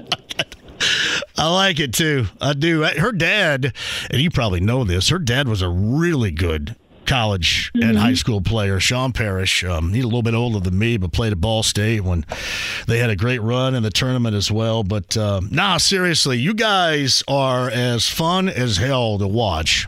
And uh, we thoroughly enjoy it. We'll keep track to see what you're doing and get you back on on the show before you guys hit the NCAA tournament. But again, I know that there's a lot more work to do. But Grace, congratulations what what you and your teammates and the coaching staff have accomplished down there because there is a significant buzz and that is really cool. Well, thank you, and and thank you for your support. We all, you know, really really appreciate it, and and obviously couldn't do it without it. So, um, know, thank you, and, and we're really excited for the rest of the year. You got it. Grace, thank you very much. Thank you for having me. Grace Berger of uh, IU, the senior on the Andy Mohr Automotive Group hotline, a tremendous story of being injured and being scared with the injury and coming back and then performing again, once again, at a high level. That is impressive. Number six IU's got back to back to back games with top 25 opponents. Two on the road this week, and uh, then, of course, I mentioned next Thursday at home against Ohio State. Teri Moren's done an outstanding job with that group. Yeah, Sean Parrish, by the way, I brought up Sean Parrish. I brought him up before, the former Owen Valley Patriot. Because I remember when he was in high school, I think I was three years, maybe two years behind him, three years behind them all. When he was in high school, he was in high school with Greg Wright, who was a fantastic high school player and went on to play, I think, Murray State and here at IUPUI, a fantastic player there too. But Owen Valley, back in the day when L&M with Tony Patterson, Chad Grounds, and Jeff Oliphant, when they were the talk of high school basketball in the state, man, Owen Valley gave them everything they could take often. Owen Valley was really good. And then Sean went on to Ball State, you know, with the uh, Paris McCurdy, Curtis Kidd, and Chandler Thompson. That UNLV game is still legendary. But you look at this group of girls, you look at this group, including Grace Berger, yeah, that's going to go down in history as the construction of a fantastic basketball program in Bloomington. Grace Berger on the Andy Mohr Automotive Group hotline. Matt Painter is going to join us coming up at the top of the hour. Third ranked Boilermakers, a one score win on the road again. Yesterday versus Michigan State. The head coach of the Boilers, top of the hour. This is 93.5 and 107.5 The Fan. The Ride with JMV. Collect them, trade them, or just enjoy them. 93.5 and 107.5 The Fan. Uh, Grace Berger of IU, the senior, really good. The podcast 1075thefan.com. Jake Query, Greg Rakestraw also there from earlier. Third ranked Boilermakers. Another road one score win yesterday afternoon in East Lansing over Michigan State. We'll get the latest from the head coach, Matt Painter, coming up here at the top of the hour for all you Boilermaker fans out there. Uh, JMV. I worked at Deer Creek for six years. Bret Michaels was hands down the nicest and coolest person I met while working there. Yeah, I talked to him a little bit earlier today. There's no doubt. Now, we could have talked for an hour. We didn't, but we could have talked for an hour. Steven San Antonio writes this Hey, JMV, any chance that Bruce Arians can be a candidate for the Colts head coaching gig? Uh, I would seriously doubt it. Looks like Dan Quinn is going to get an interview opportunity. The Cowboys defensive coordinator reportedly has received a request from the Colts. So we shall see. Damon writes this Hey, JMV, the Colts head coaching search is like electing a lame duck president. Wheels will continue to just spin. Why does it matter who's hired with the owner controlling the team and the general manager's lack of proven production? Doesn't matter who it is. I still can't get that fired up. Some point, Jeff Saturday is going to get that interview. I know my problem with it, and it has nothing to do with the candidates because you know one or two of these dudes will probably turn into something. I just said at the outset of the show, it it is a bit underwhelming so far. It sounds terrible, and I know it's there's nothing complimentary about it, but that's how I feel. JMV, you mentioned a little bit earlier, maybe a reason why there would be no no interest for Jim Harbaugh here would be Ballard. I mean, there's a rumor floating around out there. Yeah, I don't know the inner workings of it. It is just it is interesting that you heard little to nothing, and then you got that statement from the Michigan president over the weekend that seemingly put it to bed. Yeah, I got to move on. I know. It just it seemed way way too perfect for a team that's been an absolute mess for certainly a year and a couple of games. But you do have to move on. Sounds like you got it right here. JMV, regarding Myles Turner, do you think he now, with his losing streak and the potential of it not ending, more apt to be traded at the trade deadline? I, I mean, I, I don't know if it's because of that. I would think if he gets traded because of the trade deadline, that they couldn't find common ground on an extension because they would want it. I think it's up to 33 to want it. Does he? Will he? Everything you hear, they want it. And why wouldn't they? With the way this team has played with him out there, with this group, with a healthy, willing, elite level passing Tyrese Halliburton. Why wouldn't you want that? Quick break and we'll come back. Matt Painter on the other side, the third ranked Boilermakers who win at Michigan State yesterday. We shall talk about that and the uh, final play, the game winning score by Zach Edey. And that draw up before the end of the game. Matt Painter with that and more coming up here at the top of the hour. 93.5, 107.5, the fan. The Ride with JMV. I want savages on the field. I want to lead the league in broken ribs. I want to put people in the hospital legally, no hitting in the head. I want them to cry and be scared to play us. 93.5 and 107.5, The Fan. Yeah, Greg Rakestraw, Jake Query had a really enjoyable time with Grace Berger, the senior down at IU, number six IU. Uh, top 25 Illinois, top 25 Michigan, and then number two Ohio State. The next three for the uh, IU women's team. Grace Berger was really good. That podcast, 1075thefan.com. Ball State, Michael Lewis, 7 o'clock tonight in Muncie. 7 and 0, or I should say 7 and 0 at home, Ball State in Western Michigan. Man, Butler, it'd be nice to get a win. Last time out, Last time out in Omaha, Nebraska didn't turn out very well for them. However, man, it's interesting. You watch Creighton go all the way back. Sometimes you have this. You go all the way back to November. And I think this was in the Maui Invitational. They were shooting the lights out. Early in the season, they looked so good and basically a big flopper since. 10 and 8 4 and 3 at least they're over 500 in the big east. 0 and 4 on the road and creighton at hinkle fieldhouse against butler tonight. Butler's 11 and 8 3 and 5 in the big east. Again that's a 7 o'clock start. Florida State, Notre Dame, and the ACC tonight from South Bend. That is at 7 o'clock. Illinois, Chicago, Valpo, Evansville, Southern Illinois. A couple of matchups coming up later on tonight in the Mo Valley. Hey, by the way, to Sycamores, got to get back on the winning track here. That disappointing one last week at the Hulman Center versus Southern Illinois, the Missouri State by a point. Sunday on the road. Let's get things back going in the correct direction, shall we? Yeah, that was uh, largely disappointing, to say the least.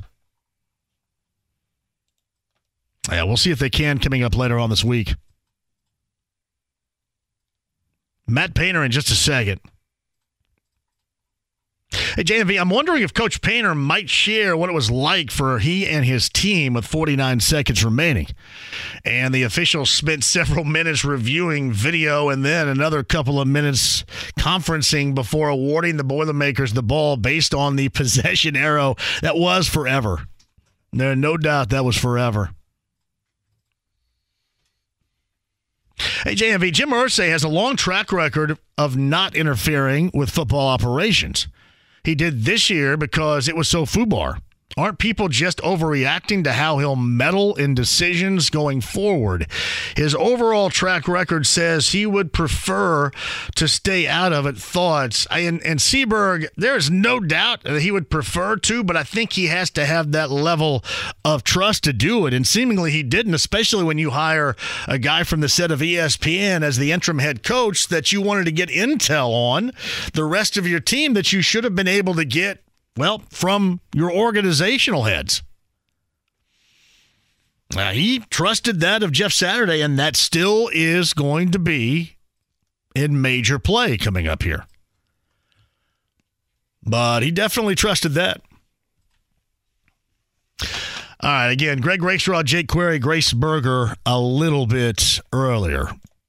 Uh, joining us now, the Andy Mohr Automotive Group hotline number three, Purdue, seventeen and one, six and one in the Big Ten, 64-63 over Michigan State. Just another big afternoon in this case for the big dude, Zach Edey, thirty-two and seventeen, and Fletcher Loyer, the freshman, had some big shots. It was back and forth down the stretch. He and Tyson Walker, who had 30 for the Spartans, just kind of trading haymakers down the stretch. Boilermakers get that 64 63 win. And joining us on the Andy Mohr Automotive Group hotline is the head coach, Matt Painter. Hey, Matt, thank you for the time. How's it going? Doing good, doing good. Just uh, obviously happy about the win and you know, now we move on to Minnesota and uh, take off to go there on Wednesday. I want to start with the execution of that final offensive play that led to the game winner by Zach Edey. Um, it's always good when you get the results that you're looking for, and obviously you did. But just to to the eye of those that aren't in the know like you guys are, how well executed was that? Just even beyond the make and the game winner there. Uh, obviously, the pass is what made it. Fletcher's pass. You know, you got to put the ball. We, we just did a dribble handoff into a post feed, and then we pinned down opposite. Um, if they try to hold with their low man, then you know you got a you know a wide open shot right there. Or if they try to take away that post feed, then that can be a high low for them. But um, you got to put the ball in somebody's hand that can deliver it. I thought Fletcher did a really good job of just delivering the ball and, and kind of putting it where you know he could he could step and get it. Sometimes in those situations, you're not necessarily passing it to someone. You're you're just passing the ball away from the defense. He did a good job where they couldn't get it, and then Zach got a little momentum when he caught it and was able to kind of pump to the baseline a little bit, and then just kind of roll off of it and get to the middle. You got a lot of different plays, especially going the length of the floor like that. I think he had something around a little over 10 seconds or so. Got a lot of different yeah. play variations for that amount of time. It depends on who's playing well. Well, um, yeah, you know, for somebody like him, where you knew they were going to stay one on one, you go in that situation and they double, you could get a quick layup off the double, a quick skip for a three. But if they bottle you up, you also can get the ball inside. Then all of a sudden the clock just runs out. Then people ask you what the hell you're doing. So um, anytime you're late second like that, um, we've done a lot of open court ball screens with Braden because he's such a good passer in those situations. Um, he got us, I think it was Nebraska.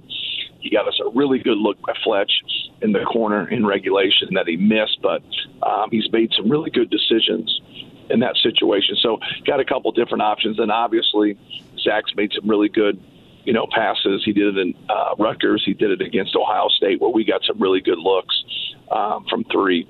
So it just you just you got to take what the defense gives you. It's not always going to be perfect. I don't know if I've Matt Painter joins us on the Andy Mohr Automotive Group hotline. This is the one thing I noticed that because you had uh, two guys going on either end. Walker was going for Tom Izzo's crew, and then obviously Zach was having now what we know is a, a Zach Edey type of performance yesterday. But I think in total bench points compared to the two teams are like it's seven. I, I, don't know when the last time I saw bench points combined with two teams as low as it was yesterday. That kind of stood out, which I guess it goes to show how well at least two individual guys were doing on the offensive end. Yeah, you know it's hard for guys. You know when things aren't ran for you. We, you know, they were going to stay one on one with Zach, so we ran a lot of stuff for him Braden got in foul trouble in the first half. Fletch got into foul trouble. And then, you know, late in the game, I thought Fletch was very aggressive and made some really good decisions and some really good plays, driving the basketball and, and just looking to be, you know, when they, they take things away, a lot of times, you know, you're going to have open avenues to drive. And I thought Fletch did a good job of getting to the rim a couple times late. What makes you more confident in your offense? When they double Zach or when, when they don't, or either or? Does it really matter? It doesn't doesn't matter. Just just being ready. Um, you know, you can't have predetermined thoughts because a lot of times you can watch other teams and say, okay, this is how they're going to handle X, Y, and Z. But Zach's so different that they could do something ultimately different um, than they normally do. We thought they would stay one on one, but you know he missed. You know, he missed a lot of shots. It was his most misses of the year even though you know he was 13 for 26 from the field. You know he has a lot of shots in there that normally go down for him. So it was a great game, but he also had some opportunities that he normally you know knocks down. But yeah, we just try to to work on both, just work on whatever you know we think we've seen a lot of different things through the years in terms of how to deal with big guys. So just trying to stay prepared and then make an adjustment. You know, if they're going to come and do something different, you know, it's it's usually something that we've seen before, and uh, just make that adjustment. And just when we throw the basketball inside, um, just kind of read what they're doing. But sometimes we cut people through, sometimes we hold, sometimes we screen away when the ball goes in, sometimes we back screen when the ball goes in. And and some of the best offenses when they take it all away, then he stays one on one. When they double, now they've put two people on the ball and he's so big and he can pass over the top. Now when you screen away from the ball and some post splits or some you know back screen into down screen action while the ball's in the post, you know it really can it really confuses them and it, it gives them other things that they have to think about and just not him. Next up from Matt Painter, the Boilermakers, Minnesota. We'll jump into that in a second.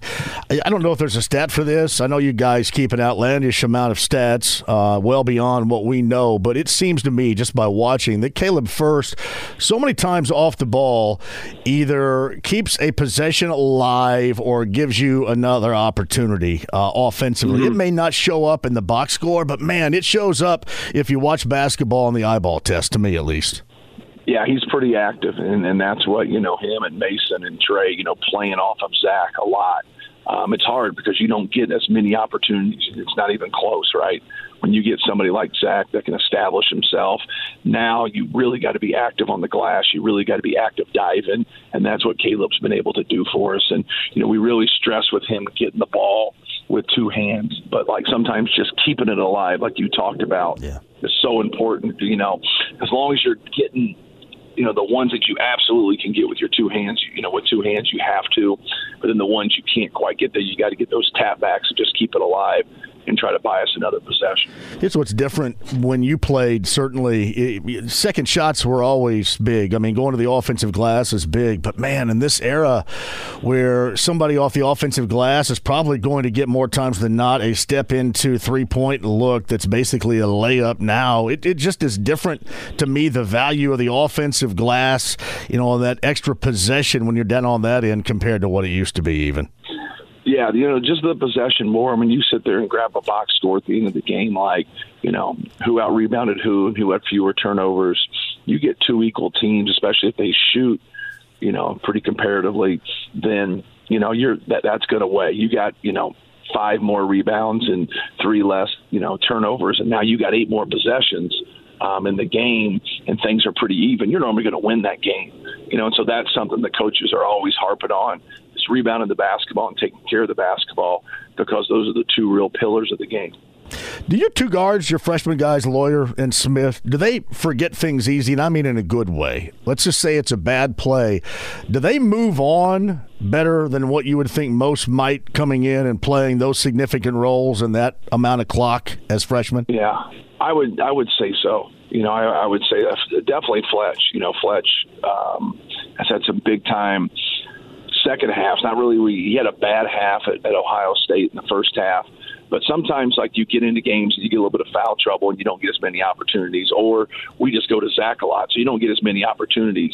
He's had those kind of first halves where, you know, he's just hasn't been able to get involved because of how we play and some of the things we do, or you know, he had the foul trouble yesterday, and then he always seems to you know, really play well in the second half and really get us going, and then be there at the end like he was yesterday. So, you know, Braden, you know, when Braden finds something, whether it's you know, a lob or cross court passes or getting to his pull up, you know, and just getting aggressive. We we really want him to be aggressive, shooting the basketball and just kind of probing the defense.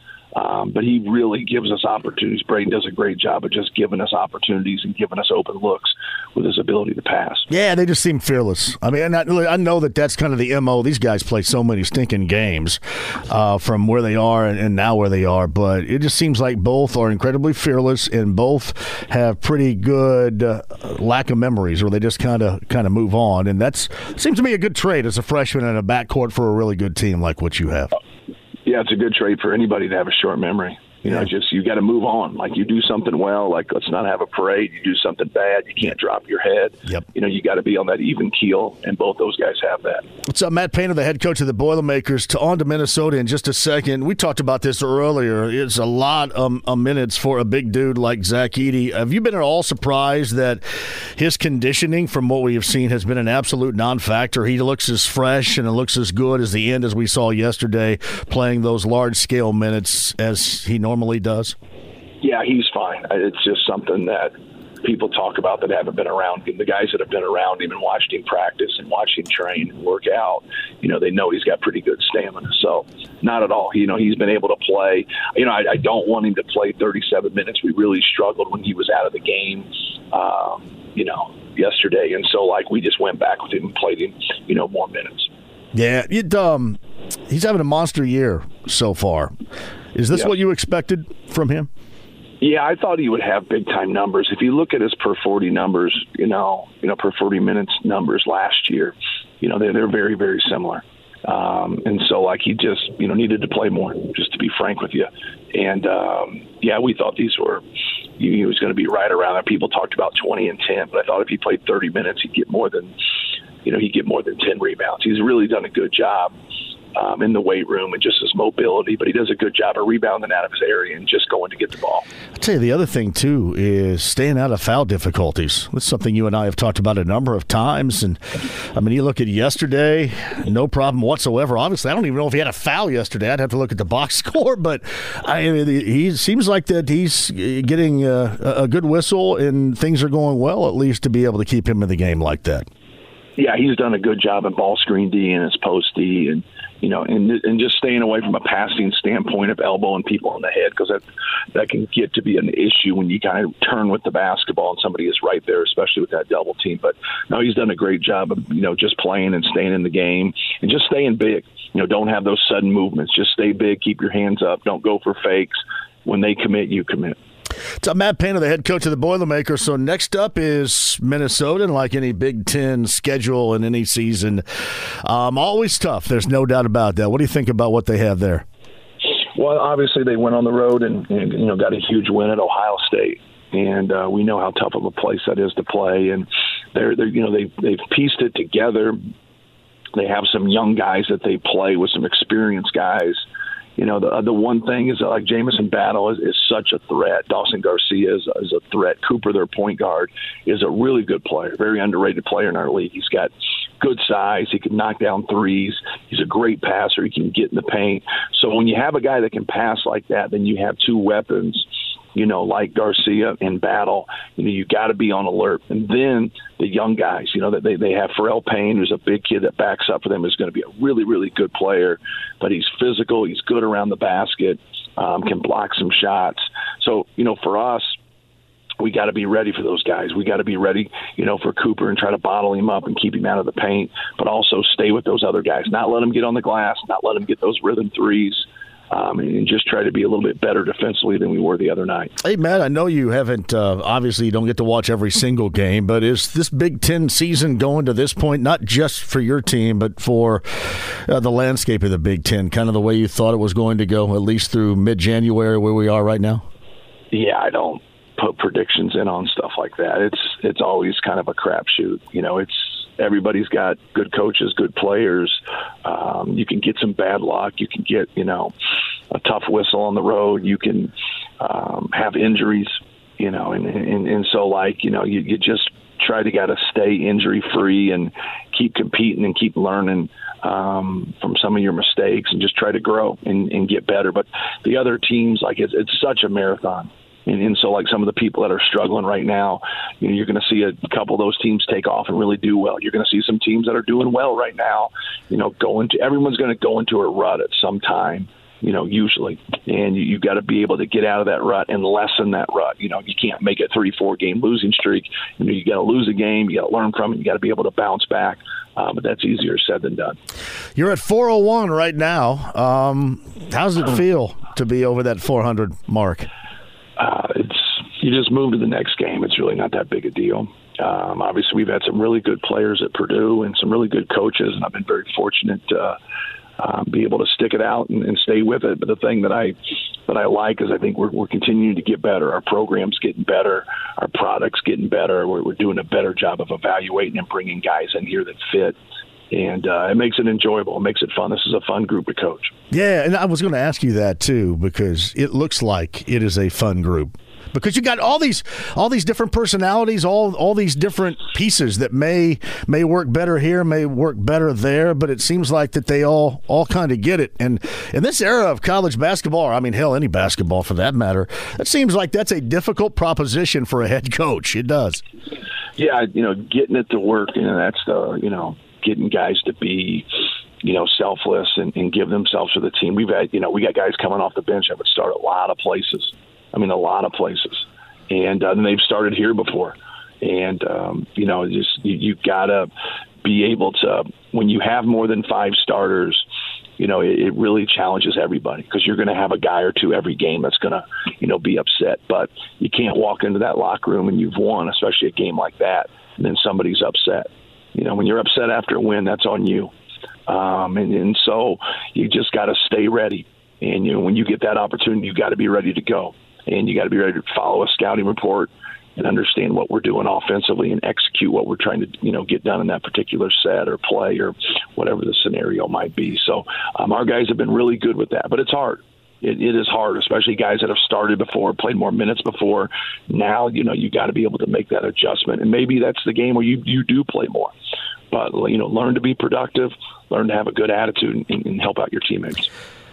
400 plus 401 right now congratulations congratulations on that that's um i think that's a huge deal and i think it's awesome also Thank awesome you. coming from uh, a dude like you that uh, is good as they come matt i appreciate you jumping on here today i know you have a lot to do the best of luck coming up against minnesota and we'll we'll stay in touch but the basketball is fun as hell to watch and you guys keep doing what you're doing right now All right, man. Thanks for having me on. Matt Painter on the Andy Mohr Automotive Group Hotline. Awesome interview.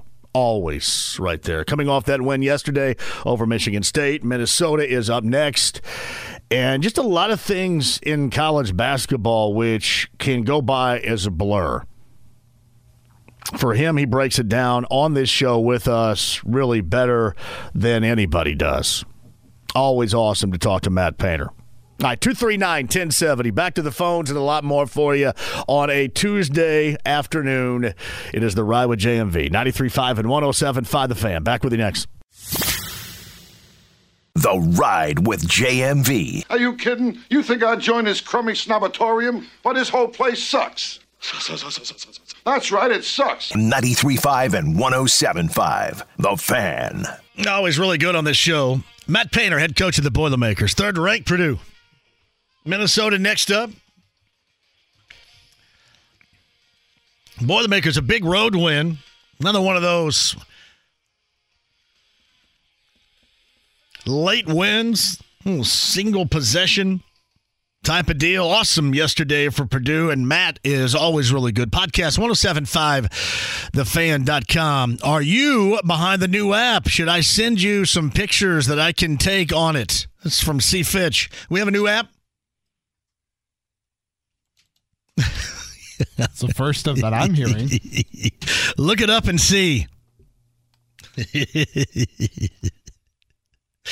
JMV, I occasionally hear you in the mornings with Tony Katz at WIBC, and Tony Katz is making a lot about being a first timer at Red Lobster. When was the last time you were at Red Lobster? Uh, it's been a long time, but truth be told, the one in Bloomington back in the day was pretty popular out by the mall. So we would go to that Red Lobster, and let me tell you, still to this day, one of the best. I'm assuming it's the same today as it always was. One of the better food creations out there would be the Red Lobster Cheddar Bay biscuits. One of the best. But it has been a long time. Thank you very much, Jim, for asking. A long time. Hey, JMV, say what you want about Dan Quinn, but the man has been to a Super Bowl. Not easy to do, no matter how good the roster is. I will say this, and they just asked to interview him, they being the Colts reportedly. Like Dan Quinn would probably excite me more than anybody else on this list right now, and he's like a defensive guy. I'm not getting out of my shoes excited, but that would probably excite me more than than a lot of what I've seen so far. And it's on me completely. I'm underwhelmed because it's my fault. Dean is at 239 1070. Dean, welcome to the show. Dean, are you uh, there? Go ahead. I'm here. Go ahead. Hear me? I got you. All right. So the first question I have is when you look at these high flying offenses, they all have a big time tight end.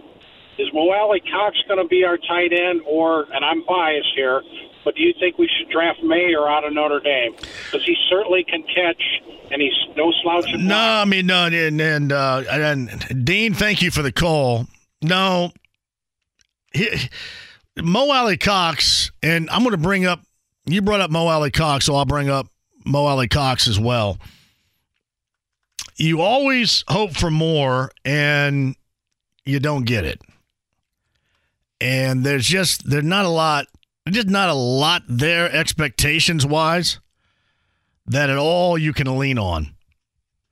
That makes sense to you. So you're bringing up Mo Alie-Cox. That he is not going to be the guy, but I can tell you who is going to be the guy. It'd be great if it's next year. But Jelani Woods, if there is one guy in this mess of a season that showed you exactly in flashes what you think you can expect is the rookie out of Virginia.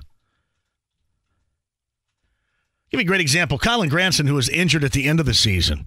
There's no doubt. I mean, he's more like a hybrid guy, but a total package type of tight end is what I believe Jelani Woods can be. And that is going to be your tied into the future. Again, Kylen Granson is going to be out there running around, and because he is definitely fast. But Jelani Woods is that guy. Yes, you can't forget about Drew Ogletree, either. and that's that's somebody else. But again, Jelani Woods to me oh, is I totally agree. He, he looks like he can be the total package. But Ogletree is the guy that got injured, if you remember, in camp, who is going to be back next year as well. Zach Wilson writes this, HMV, how are you not excited about DeMeco Ryans? He's all right. And that's not a backhanded compliment. I like him. I mentioned DeMeco Ryans a little bit earlier. I also mentioned that the guys that I'm more excited about are of the defensive side of the football. DeMeco Ryans, I mentioned, you know, Dan Quinn, who's you kind of been there and done that. I like that aspect of it. I don't think that he has been approached by the Colts yet to get an interview, but I've always liked Leslie Frazier a great deal. I think he and Ballard have crossed paths before too. Uh, Leslie Frazier's been here, and if you go back to Leslie Frazier, he was huge before he got injured. Huge as a part of the 1985 Bears and that one loss season they had to win Super Bowl 20. Yeah, he was in that secondary, and he was huge. He and Mike Richardson back in the day. But I don't think that they've reached out, at least not from what I have heard, reached out to him just yet. But seriously, the guys so far kind of, I would guess, are the defensive guys, which the trend now, if you look at who is left in the divisional round, that trend would suggest that it is an offensive philosophy in the direction in which you're going to go. I think McDermott with the Bills is the only guy left of the uh, defensive side of the football with that history or that past. But yeah, Dan Quinn, DeMeco Ryans. The, the thing about DeMeco Ryans is this I absolutely love watching the 49ers play. Their defense is very enjoyable to watch, and he has been huge in that.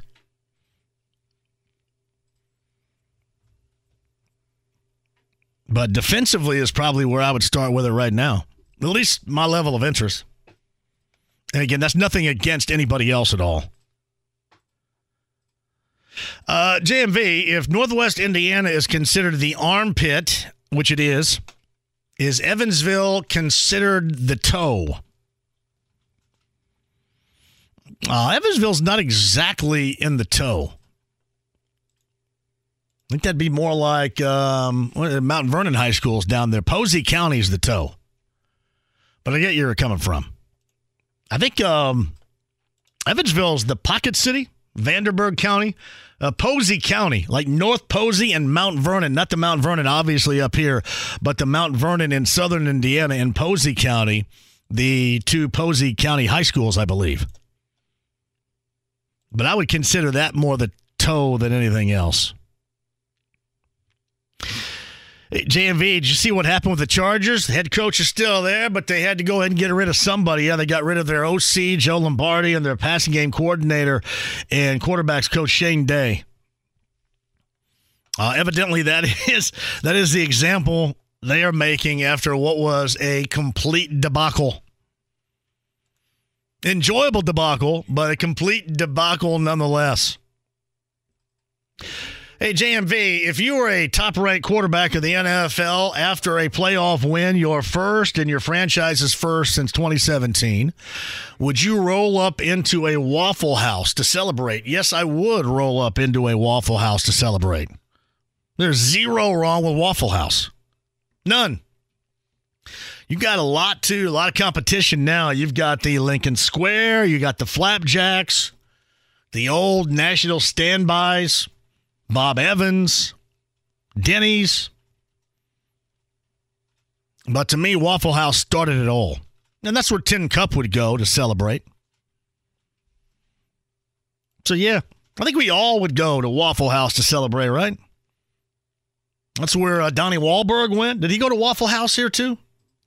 I think he went to Waffle House and gave some people some money, right? After the New Kids on the Block show. And Post Malone didn't go to Waffle House. Post Malone went East Washington Street to the Olive Garden, I believe. But yes, celebrations after your first playoff win at the quarterback position.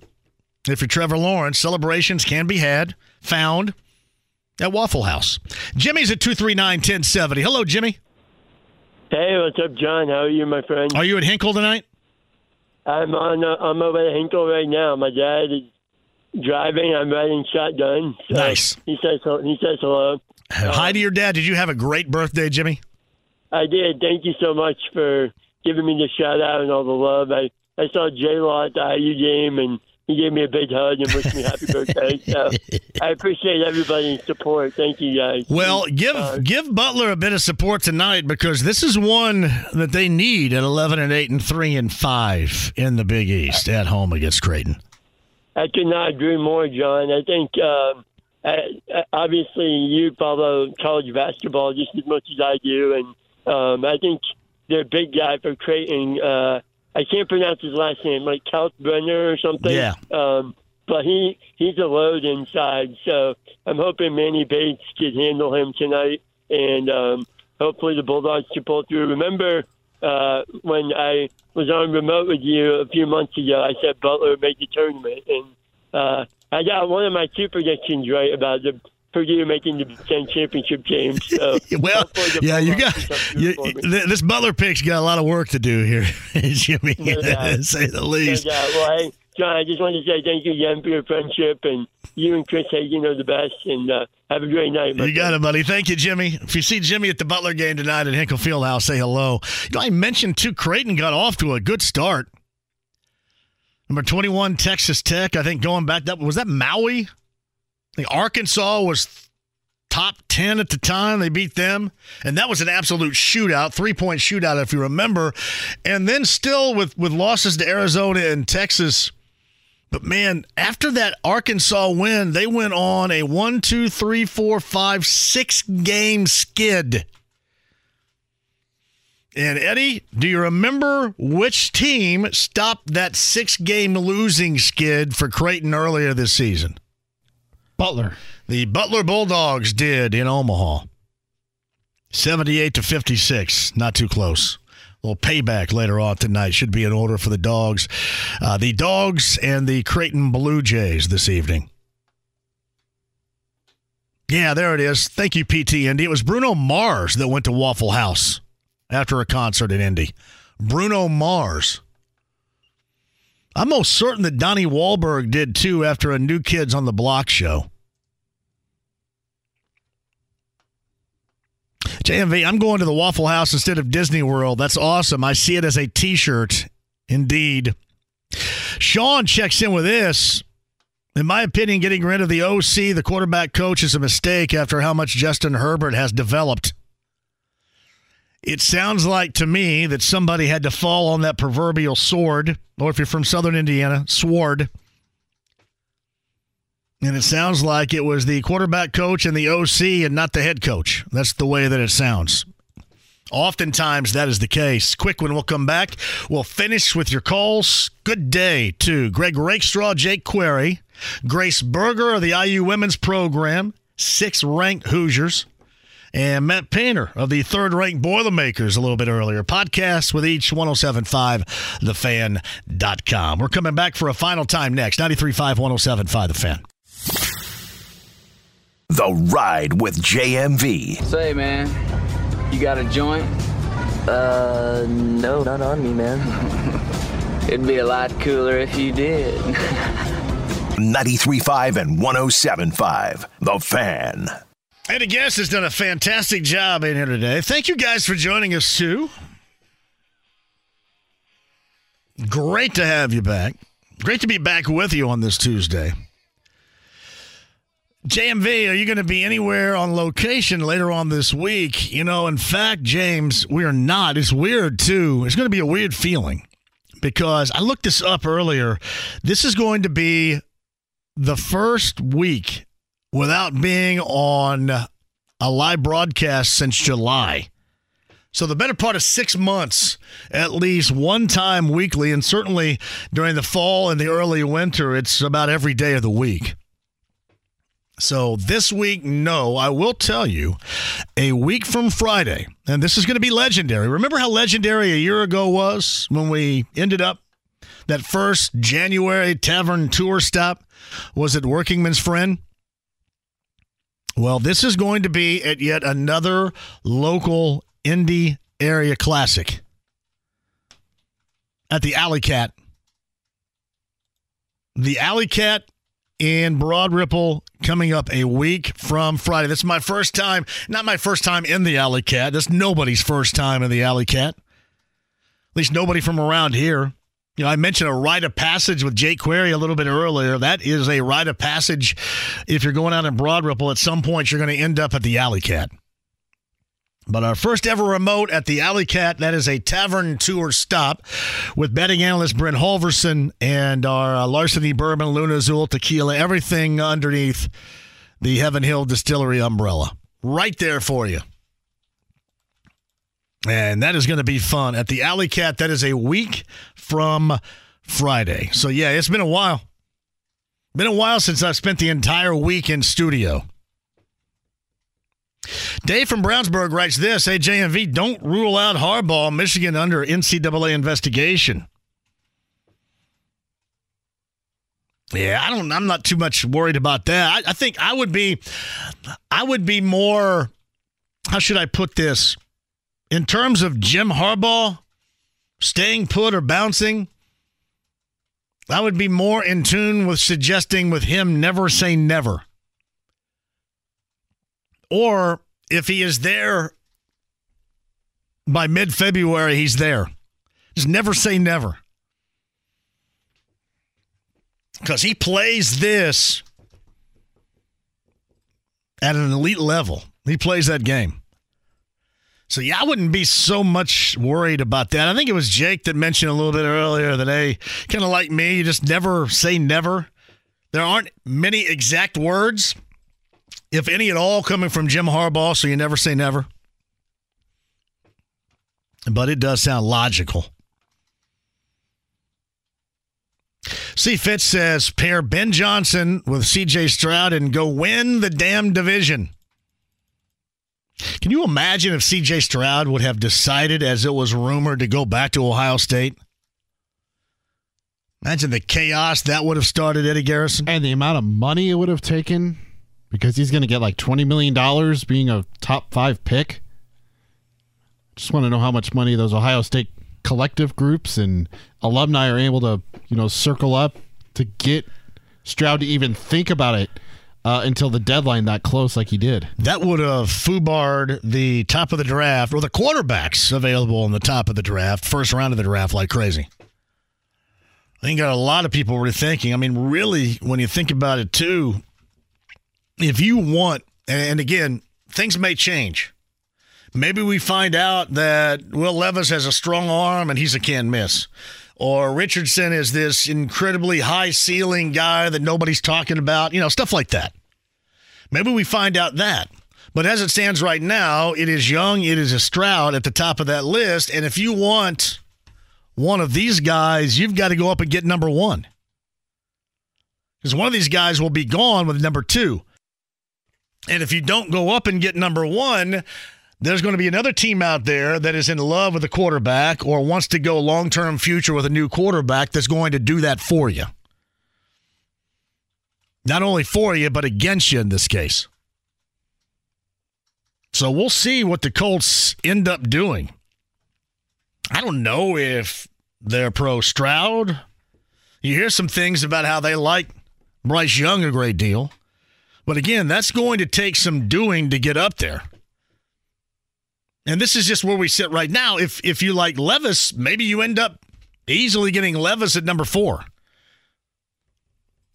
But if you like one of those two, as it stands right now, you are going to have to do some work to get yourself up there to make sure you secure that pick. Make no mistake about that. And we shall see where that goes. Highly, highly entertaining it will be.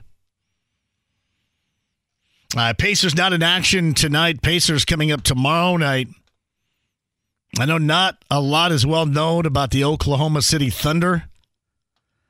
Two games under 500 out west, but they are a scoring machine.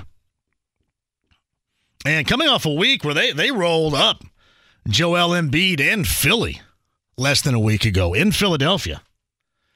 Rolled them up. So this is going to be a tough task as basically everything is going to be a tough task until the return of Tyrese Halliburton. And granted, you look at it this way, this team is simply not good enough to absorb on a nightly basis the loss of somebody on the team of that caliber. Are they still good? Do you still like them? Absolutely. But that is just tougher than hell to try to absorb and you're just not going to be able to do it. So that's coming up tomorrow night. We'll talk about the Pacers OKC coming up on tomorrow's show as well. A busy one here today. Greg Rakestraw, a little bit earlier. Jake Query also on the show, 7 until 10 a.m. tomorrow morning. Kevin and Query. Uh, Grace Berger, outstanding. Give it a look sometime. The IU women's program under Teri Moren, sixth ranked. They got back to back to back, three in a row, two on the road, one at home, versus top 25 teams a week from Thursday. Second ranked Ohio State's in Bloomington.